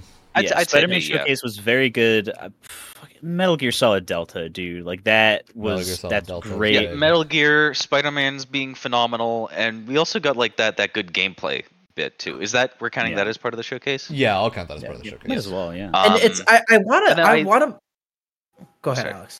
No, no, while while the um while, while the final shape reveal is is cool, I don't think it's like enough to be like of a a big bang part part of the show. It's Yeah, I interesting need for to me know what- personally. What it will add to like me playing Destiny to really know where I would rank it. Like it, it was a cool Yeah. reveal, but at the same time, like I, we're again at the point of a cool reveal that I probably would have rather had in game than Mm. in a trailer. Yeah. uh, that Bungie keeps doing. So They they did it. They they showed off Cayde's alive the first chance they got. Slap it They in showed off for that he was dead the first The chance first they chance got. they got. Uh, I I want B to for put it. Yeah. like if we had a spot for it, I think I'd want it somewhere in between C and B, just because I don't really feel like it, it belongs in either. But but but because we can't do that, I think I'm more comfortable Because with putting it in B. because we can't do that. Oh, because we can't do that. Color red Put it, and a put it, put it. No, put it in P for PlayStation. It's C point C point five is a good one. It's C Love point C five. point um. Uh, Oh right. I think we can throw the PC gaming show into didn't watch because I don't. I don't think any of Yeah. us watched this one. PC No, gaming show. flipped I also don't recall anything from the future game show. Really? I'm gonna fight for the future what- game show. I'm gonna fight for the future Yeah. game show too. I think the future game show was really good and it should. It, at it was one that I didn't watch tier. and only caught some I- uh, some things from separately. Yeah, I, I want to put this in B because I feel like we could have a whole episode just talking about the things that I liked from the future game Yeah, show. I'll say the thing keeping it from A for me is they showed a dinosaur game at the start, and then they cut, they cut the trailer off at the peak of the music and didn't show the name of the game, and that's pretty. Yeah. big. that's What? a pretty big Yeah. mistake to me. What? Yeah, agree. Which has happened more than once with future game show. Like the rest of the show ran pretty flawlessly, but that one Oh. trailer, like they cut it off before Yeah. they Ugh. talked about what the game was, and then just nobody talked and mentioned the name of the game. So I don't know what to expect because they just didn't show it. Uh, yep. I feel like the Ubisoft Very forward sad. was a classic C tier presentation. Yeah. Yeah, I feel like because there was. I mean, we mentioned how often Enough live like, action blunders and talking heads. Well, we, we we like sped through it at points. Those of us who only had the opportunity to watch it after the stream, there was like, I mean, none of it looked like absolutely terrible, but at least at, just speaking for me, like most of it was stuff I didn't really care about. the Just Dance section was um, painful, and the Captain I was- Laserhawk yeah. thing, as cool as the Captain Laserhawk show looks, that was not the way to talk about. it. no. And I think any time you put Skull and Bones in your presentation, that automatically bumps it down. The fact that I a- keep a- forgetting that Skull and Bones was in that presentation is bad. Yeah. And yeah, there's a Oh, lot of boy. stuff about that. I would I would also put Summer Games Fest at a C, to be honest. I, I Yeah, would 'cause maybe there say C wasn't- point five. I yeah, I, I I can make an argument for both because I don't I wasn't like wowed by like nothing like blew my socks off like there wasn't a Metal Gear thing or Persona like level of like thing, but I wasn't like bored to tears like I usually am during the like parts of the Geoff Keighley shows. I I mean, we we li- I literally And started we gotta this by remember we, that sh- we got the Prince of Persia reveal in this. We got the Yes. Ah. the Spider-Man two got the release date in this showcase. Uh, Mhm. Seven Rebirth got shown off here. I think it was a lot of like Nicholas really Cage was there. hitters. Oh, yeah. And he seemed into it. He didn't just seem like he wandered onto the stage. John Thank God Carpenter's Toxic 2.5. Commando. I mean, Yeah. So many heavy hitters. I think the biggest thing that I would almost count as a like good thing, even though it was insane, was the Twisted Metal show because that trailer was so bizarre that I was entertained the whole time, even if I don't ever plan on watching it. So, yeah, there's a lot of interesting stuff in that. Uh, I I have a personal head headcanon that Twisted Metal and uh, Payday are in the same universe solely because of the clown mask, and that's it. Absolutely, Screw it, might as well. Why not? absolutely. And That's you my know, only justification. That's unfortunate for. Yeah. But uh, I think the Xbox show is probably an easy like top of B tier. I I want to put it in A. I'd say I'd I'd say A A. as Put it in well A. because, like I I said before, you could no, a they didn't have any. They didn't have any duds. Uh, a P point five. you get one. You get one. Yeah, I think I think A tier is good as well. I, I don't have any big complaints from that showcase. Oh, So, and and look at look at that. With with our arrangement, we have formed the letter F. we've paid our respects to Summer Game Fest uh, in the best way possible by tier listing an F. Okay, Of all you- this okay. No, no, no. You know what would have been creepy though? If we didn't have the C point five, another one goes and We didn't made an watch, E. we would have gotten an E. You made an E. Oh my god. Even when we didn't want to. Oh my god. yeah. I don't know. These were all pretty good, so I, I was happy Mm-hmm. with most of this. Um, I think the reason we don't have a D tier is because there really weren't any D tier shows this year. Uh, Yeah, everything was at least passing. yeah. I agree, except for Capcom. except for Capcom, which really that show didn't need to exist. Uh, and yeah, Devolver Direct's not on this, but again, we didn't watch it, so it would have been I didn't watch and have been an E. So Do we do we want to do a follow up of some of the other shows? Because we, I just we will talk about games from the some of others for sure. Yeah, Okay. Yeah, uh, Because I because I feel bad not not covering them here. yeah, it- we just don't have the time. We, we're already pushing it two hours, so Oh, I'm gonna put us into yeah. shout outs because we've done the tier list. Uh, Brett, you can stop your share if you would like to stop your share. if I can get my mouse over there. There we go. Oh, I, I have a I have a good shout out. Do it. Do the shout. I'm waiting for dramatic effect. Uh, Incredible. Go ahead. Ryan Ryan's hair. Wow. It is luscious. It is luscious. Okay, so now Yeah. you've you've said I have to give the story about this. The reason it's so poofy right now is because it's very hot.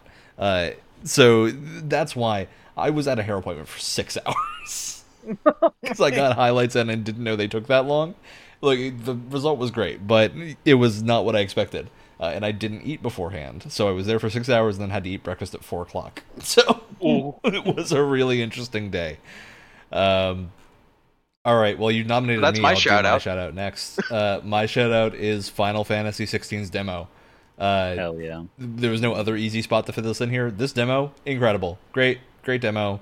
Uh, I wasn't planning on buying this game until reviews, and then I played the demo, and then it hit me with the first. Oh, you want to buy this game now? And I, was, I, I managed to resist the first one, and then I played the iconic challenge and got to the second one and instantly bought the game My Yeah. God, because it a was so two part good. demo. Ryan, cool. come on. Look, Naoki Yoshida doesn't miss, and I am choosing to throw my lot in with this man and his production capabilities to ensure that this game is at least very fun.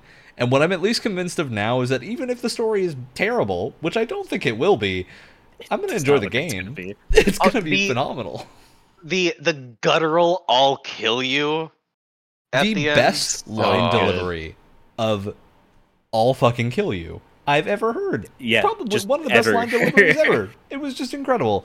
Ben Starr as Clive's voice actor is insane, and the great thing is you can go watch him with a bunch of other games YouTubers reacting to them playing the trailer because he's just a cool Oh. guy who went to Summer that's Game Fest from London. Uh, and traveled Neat. to California to go hang out with people, and so Easy Allies and a few other studios did videos with him playing the demo, and it was super cool to see like his takes on things and that. Let, Um, let me and and great to, to add on to that to add on to that um this demo was so much fun that now i'm interested in the game which i was kind of before but now i'm much more on board and if if the only issue a final fantasy game has to get over is the fact that every time someone says clive i just think of eric cartman yelling clive from south park in my head if that's the only issue the game has to get over for me right now then i think it's in a pretty good spot Yeah, This is true. Um, I'll go Uh, next. Yeah, go. I'll go next. So uh, this one requires a bit of an explanation. So Alex and I have, I think, the most refined sense of humor um, in in in the modern era. Now, now, Brett. Here's the funny thing. I see, I see you over there. I see you over there. But this this here shout out is actually a call out.